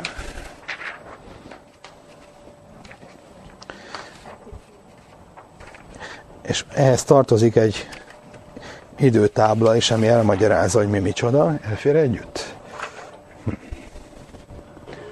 Ajaj. Ugye kezdetben volt a Big Bang, fölfele a, a univerzum méretét rajzoljuk, erre meg múlik az idő. Kezdetben volt a Big Bang, és akkor egy lassuló tágulással ment a világ. Kb. 10 a mínusz 45 másodpercig semmit nem tudunk, mert az volt a kvantumgravitációs korszak. 10 a mínusz 34 másodperc környékén kezdődött az infláció, és ez alatt exponenciálisan gyorsulva tágult a világ. Hogyha itt éppen A volt a méret, akkor 16 szorosára, ezt nem tudtam pontosan lerajzolni, tehát 16 szorosára kitágult. Óriási méretekben kitágult. Ez az a pillanat, a 10-32 másodpercben véget ért az infláció, és megtorpant a, a, ez a gyorsuló tágulás, a hirtelen fékezésnek az energiája hővé alakult, és akkor jött létre az a forró tűzgömb, amiben a részecske, antirészecske párok nyüzsögtek, és itt a termikus egyensúly uralkodott. Ez az a termikus egyensúlyi korszak, ami alatt az univerzum már lassulva tágult, és közben szépen sorba estek ki a termikus egyensúlyból a különböző típusú részecskék. Aztán egyszer csak elérkeztünk kb. fél millió évvel a nagy bum után, hogy levált az atomokról a sugárzás, és itt ez a CMBR, ez a kozmikus háttérsugárzásnak az angol rövidítése, tehát külön vált a kozmikus háttérsugárzás. Innentől kezdve beszélhetünk az univerzumban egyedi objektumokról, eddig csak a forró plazma volt jelen, itt jöttek létre külön a az egyik galaxis, meg a másik, meg az egyik csillag és a másik. Tehát itt kezdődik a galaxisos csillagászati kor. Valahol itt jött létre a Föld, tehát naprendszer és a Föld.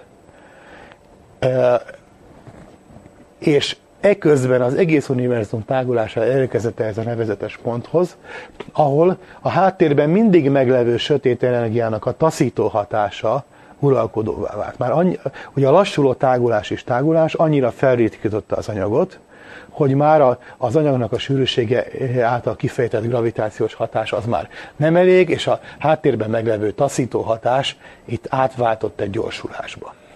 Lehet töprengeni, hogy mi lesz később. Tehát most valahol itt vagyunk, 10-18 a másodperc tel eh, eh, a nagybum után. Ha a kozmik, eh, kozmológiai konstans tényleg konstans, akkor ugye az lesz, amit az előbb mondtam, hogy az anyag egyre ritkul, a kozmológia állandó meg állandó, tehát ő tovább viszi a tágulást, akkor egy szép exponenciás görbe fog kialakulni, hogy De Sitter 1918-ban kiszámolta.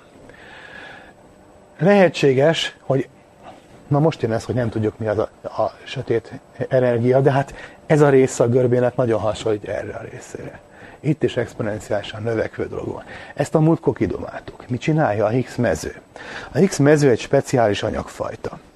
Úgy kell mondani, hogy relativisztikus skalár mező, de most ezt nem kell a technikai zsargon. Tehát az egy valamilyen típusú eh, anyag aminek olyan speciálisak a, a, az állapot egyenletei, meg a rávonatkozó fizikai törvények, hogy bizonyos körülmények között gravitációsan, antigravitációs hatást fejt ki, és ezért gyorsuló tágulást okoz.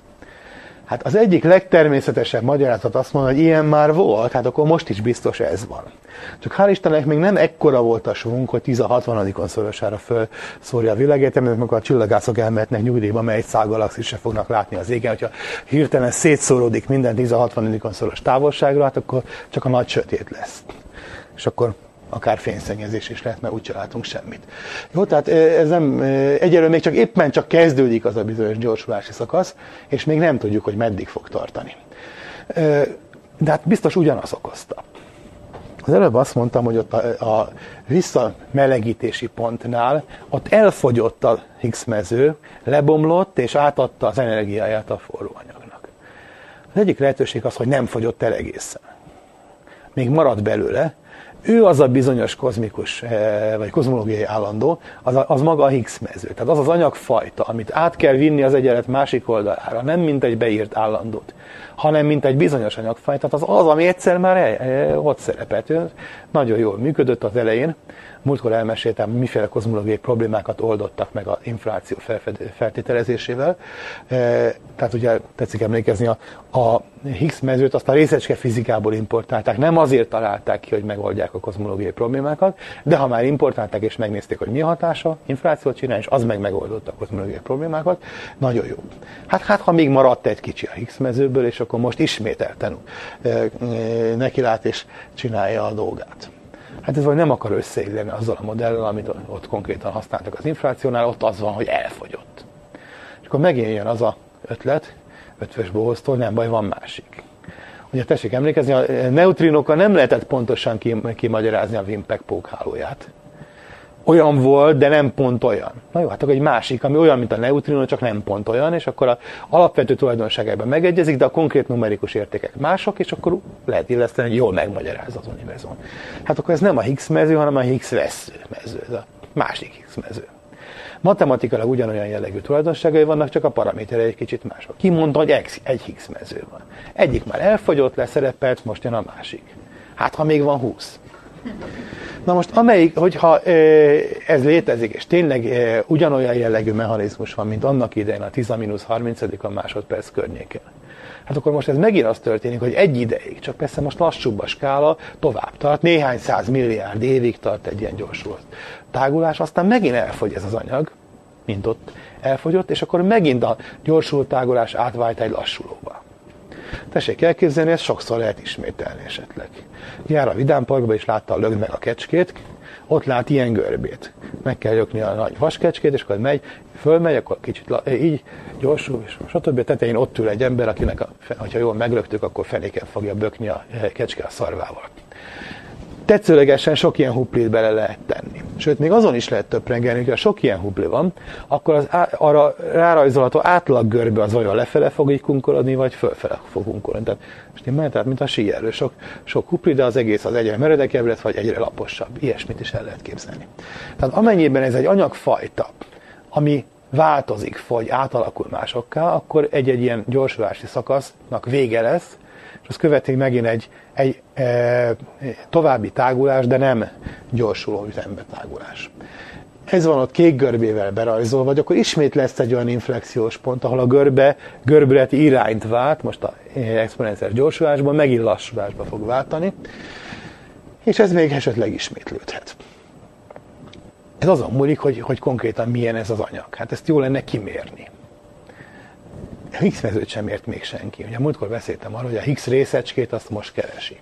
A közvetett hatásait, hogy a, a, a e, különböző részecskéknek tömeget adott, azt, azt a elmélet jól leírta, és azt már e, egyéb következményeit ennek az elméletnek kimérték.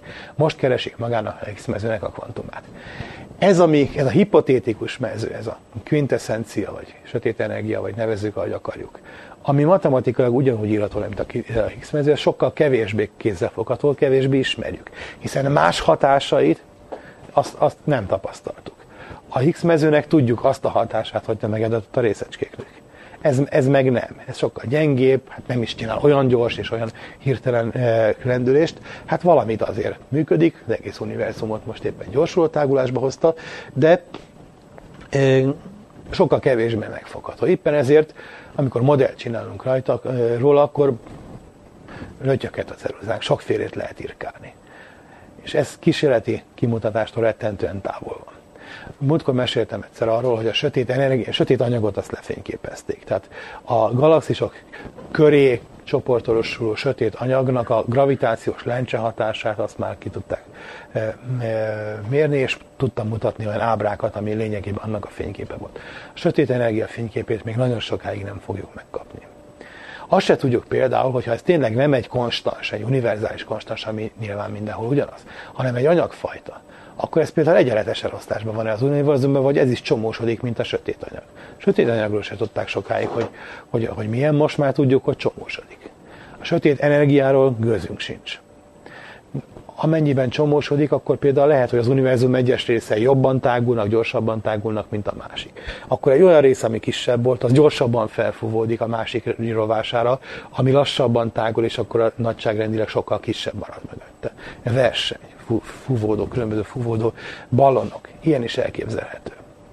Sok minden elképzelhető. Na és a még izgalmasabb dolgok, vagy még szörnyűbb dolgok, eh, hogyha ez egy ilyen speciális anyag, ez a bizonyos eh, X mező, ami az inflációt leírja. Hogy miért speciális? Mert a nyomása negatív, az állapot egyenlete, ami az energiája, energiasűrűség és az, a nyomása közötti összefüggés, az úgy szól, hogy a nyomás az mínusz egyszer annyi, mint az energiasűrűség.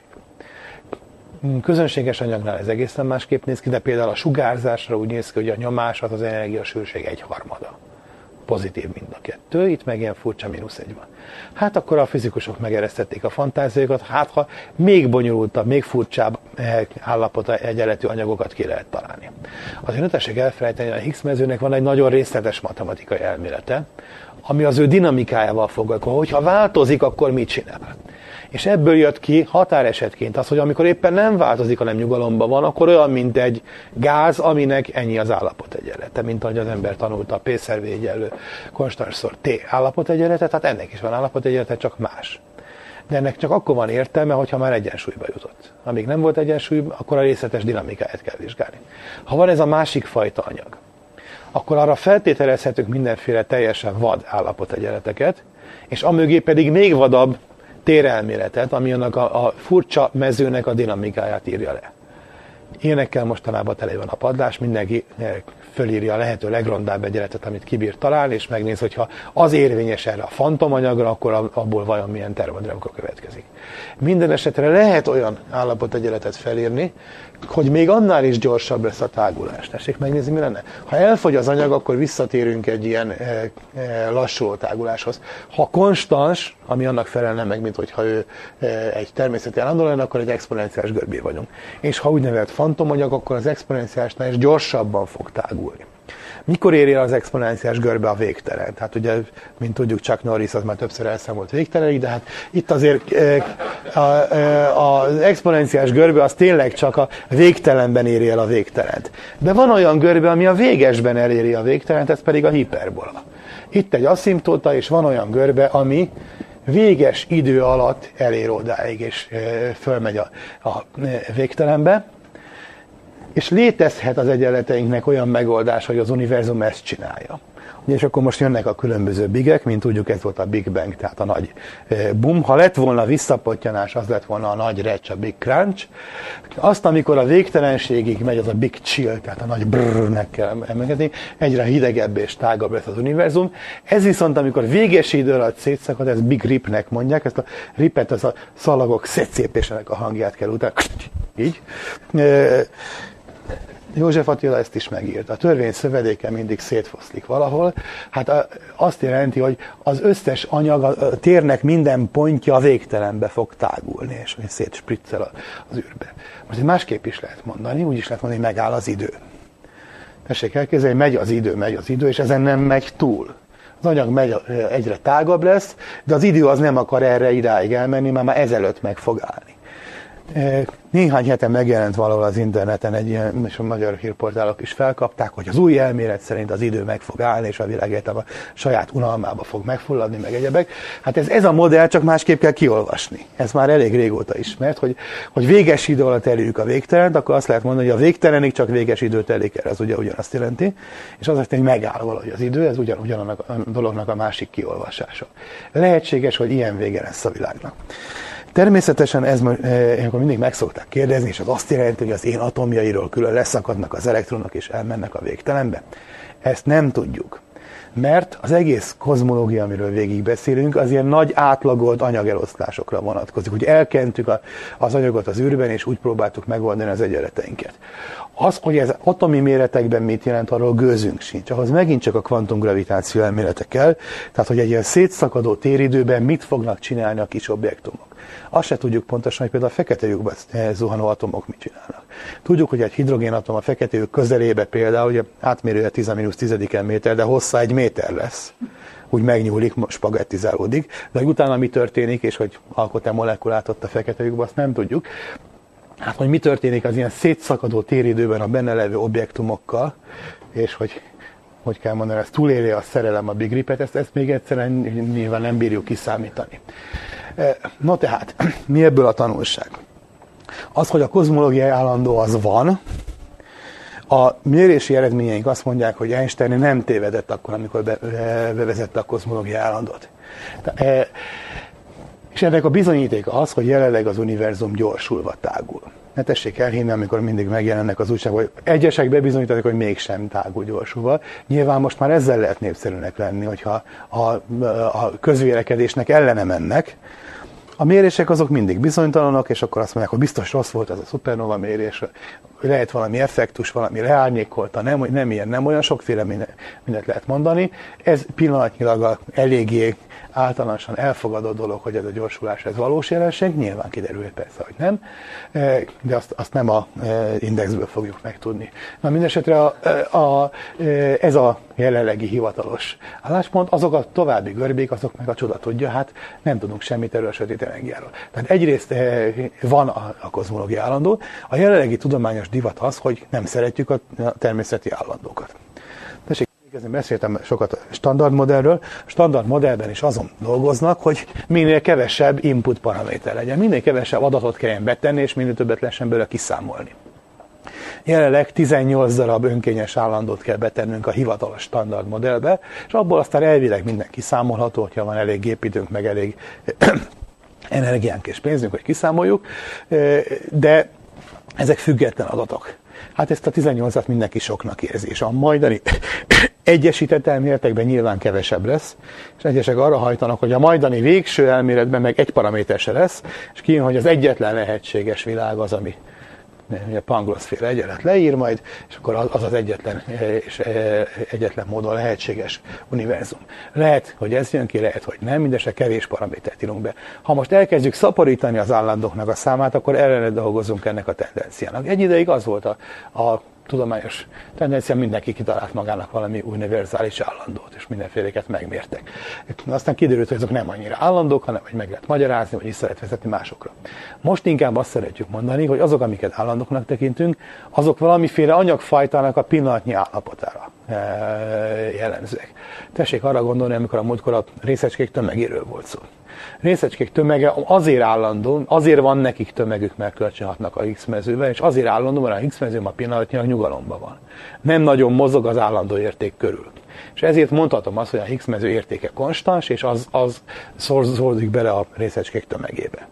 Stimmel? Tehát egy olyan dolog, amit állandónak észleltünk és beírtunk a táblázatokba, az egy fajta anyagnak a pillanatnyi állapotának a, a, a következménye stimmel, mint hogy a, a víz törésmutatója, az függ a víz sótartalmától, hőmérsékletétől, stb. valami ilyen értelembe kell ezt is érteni.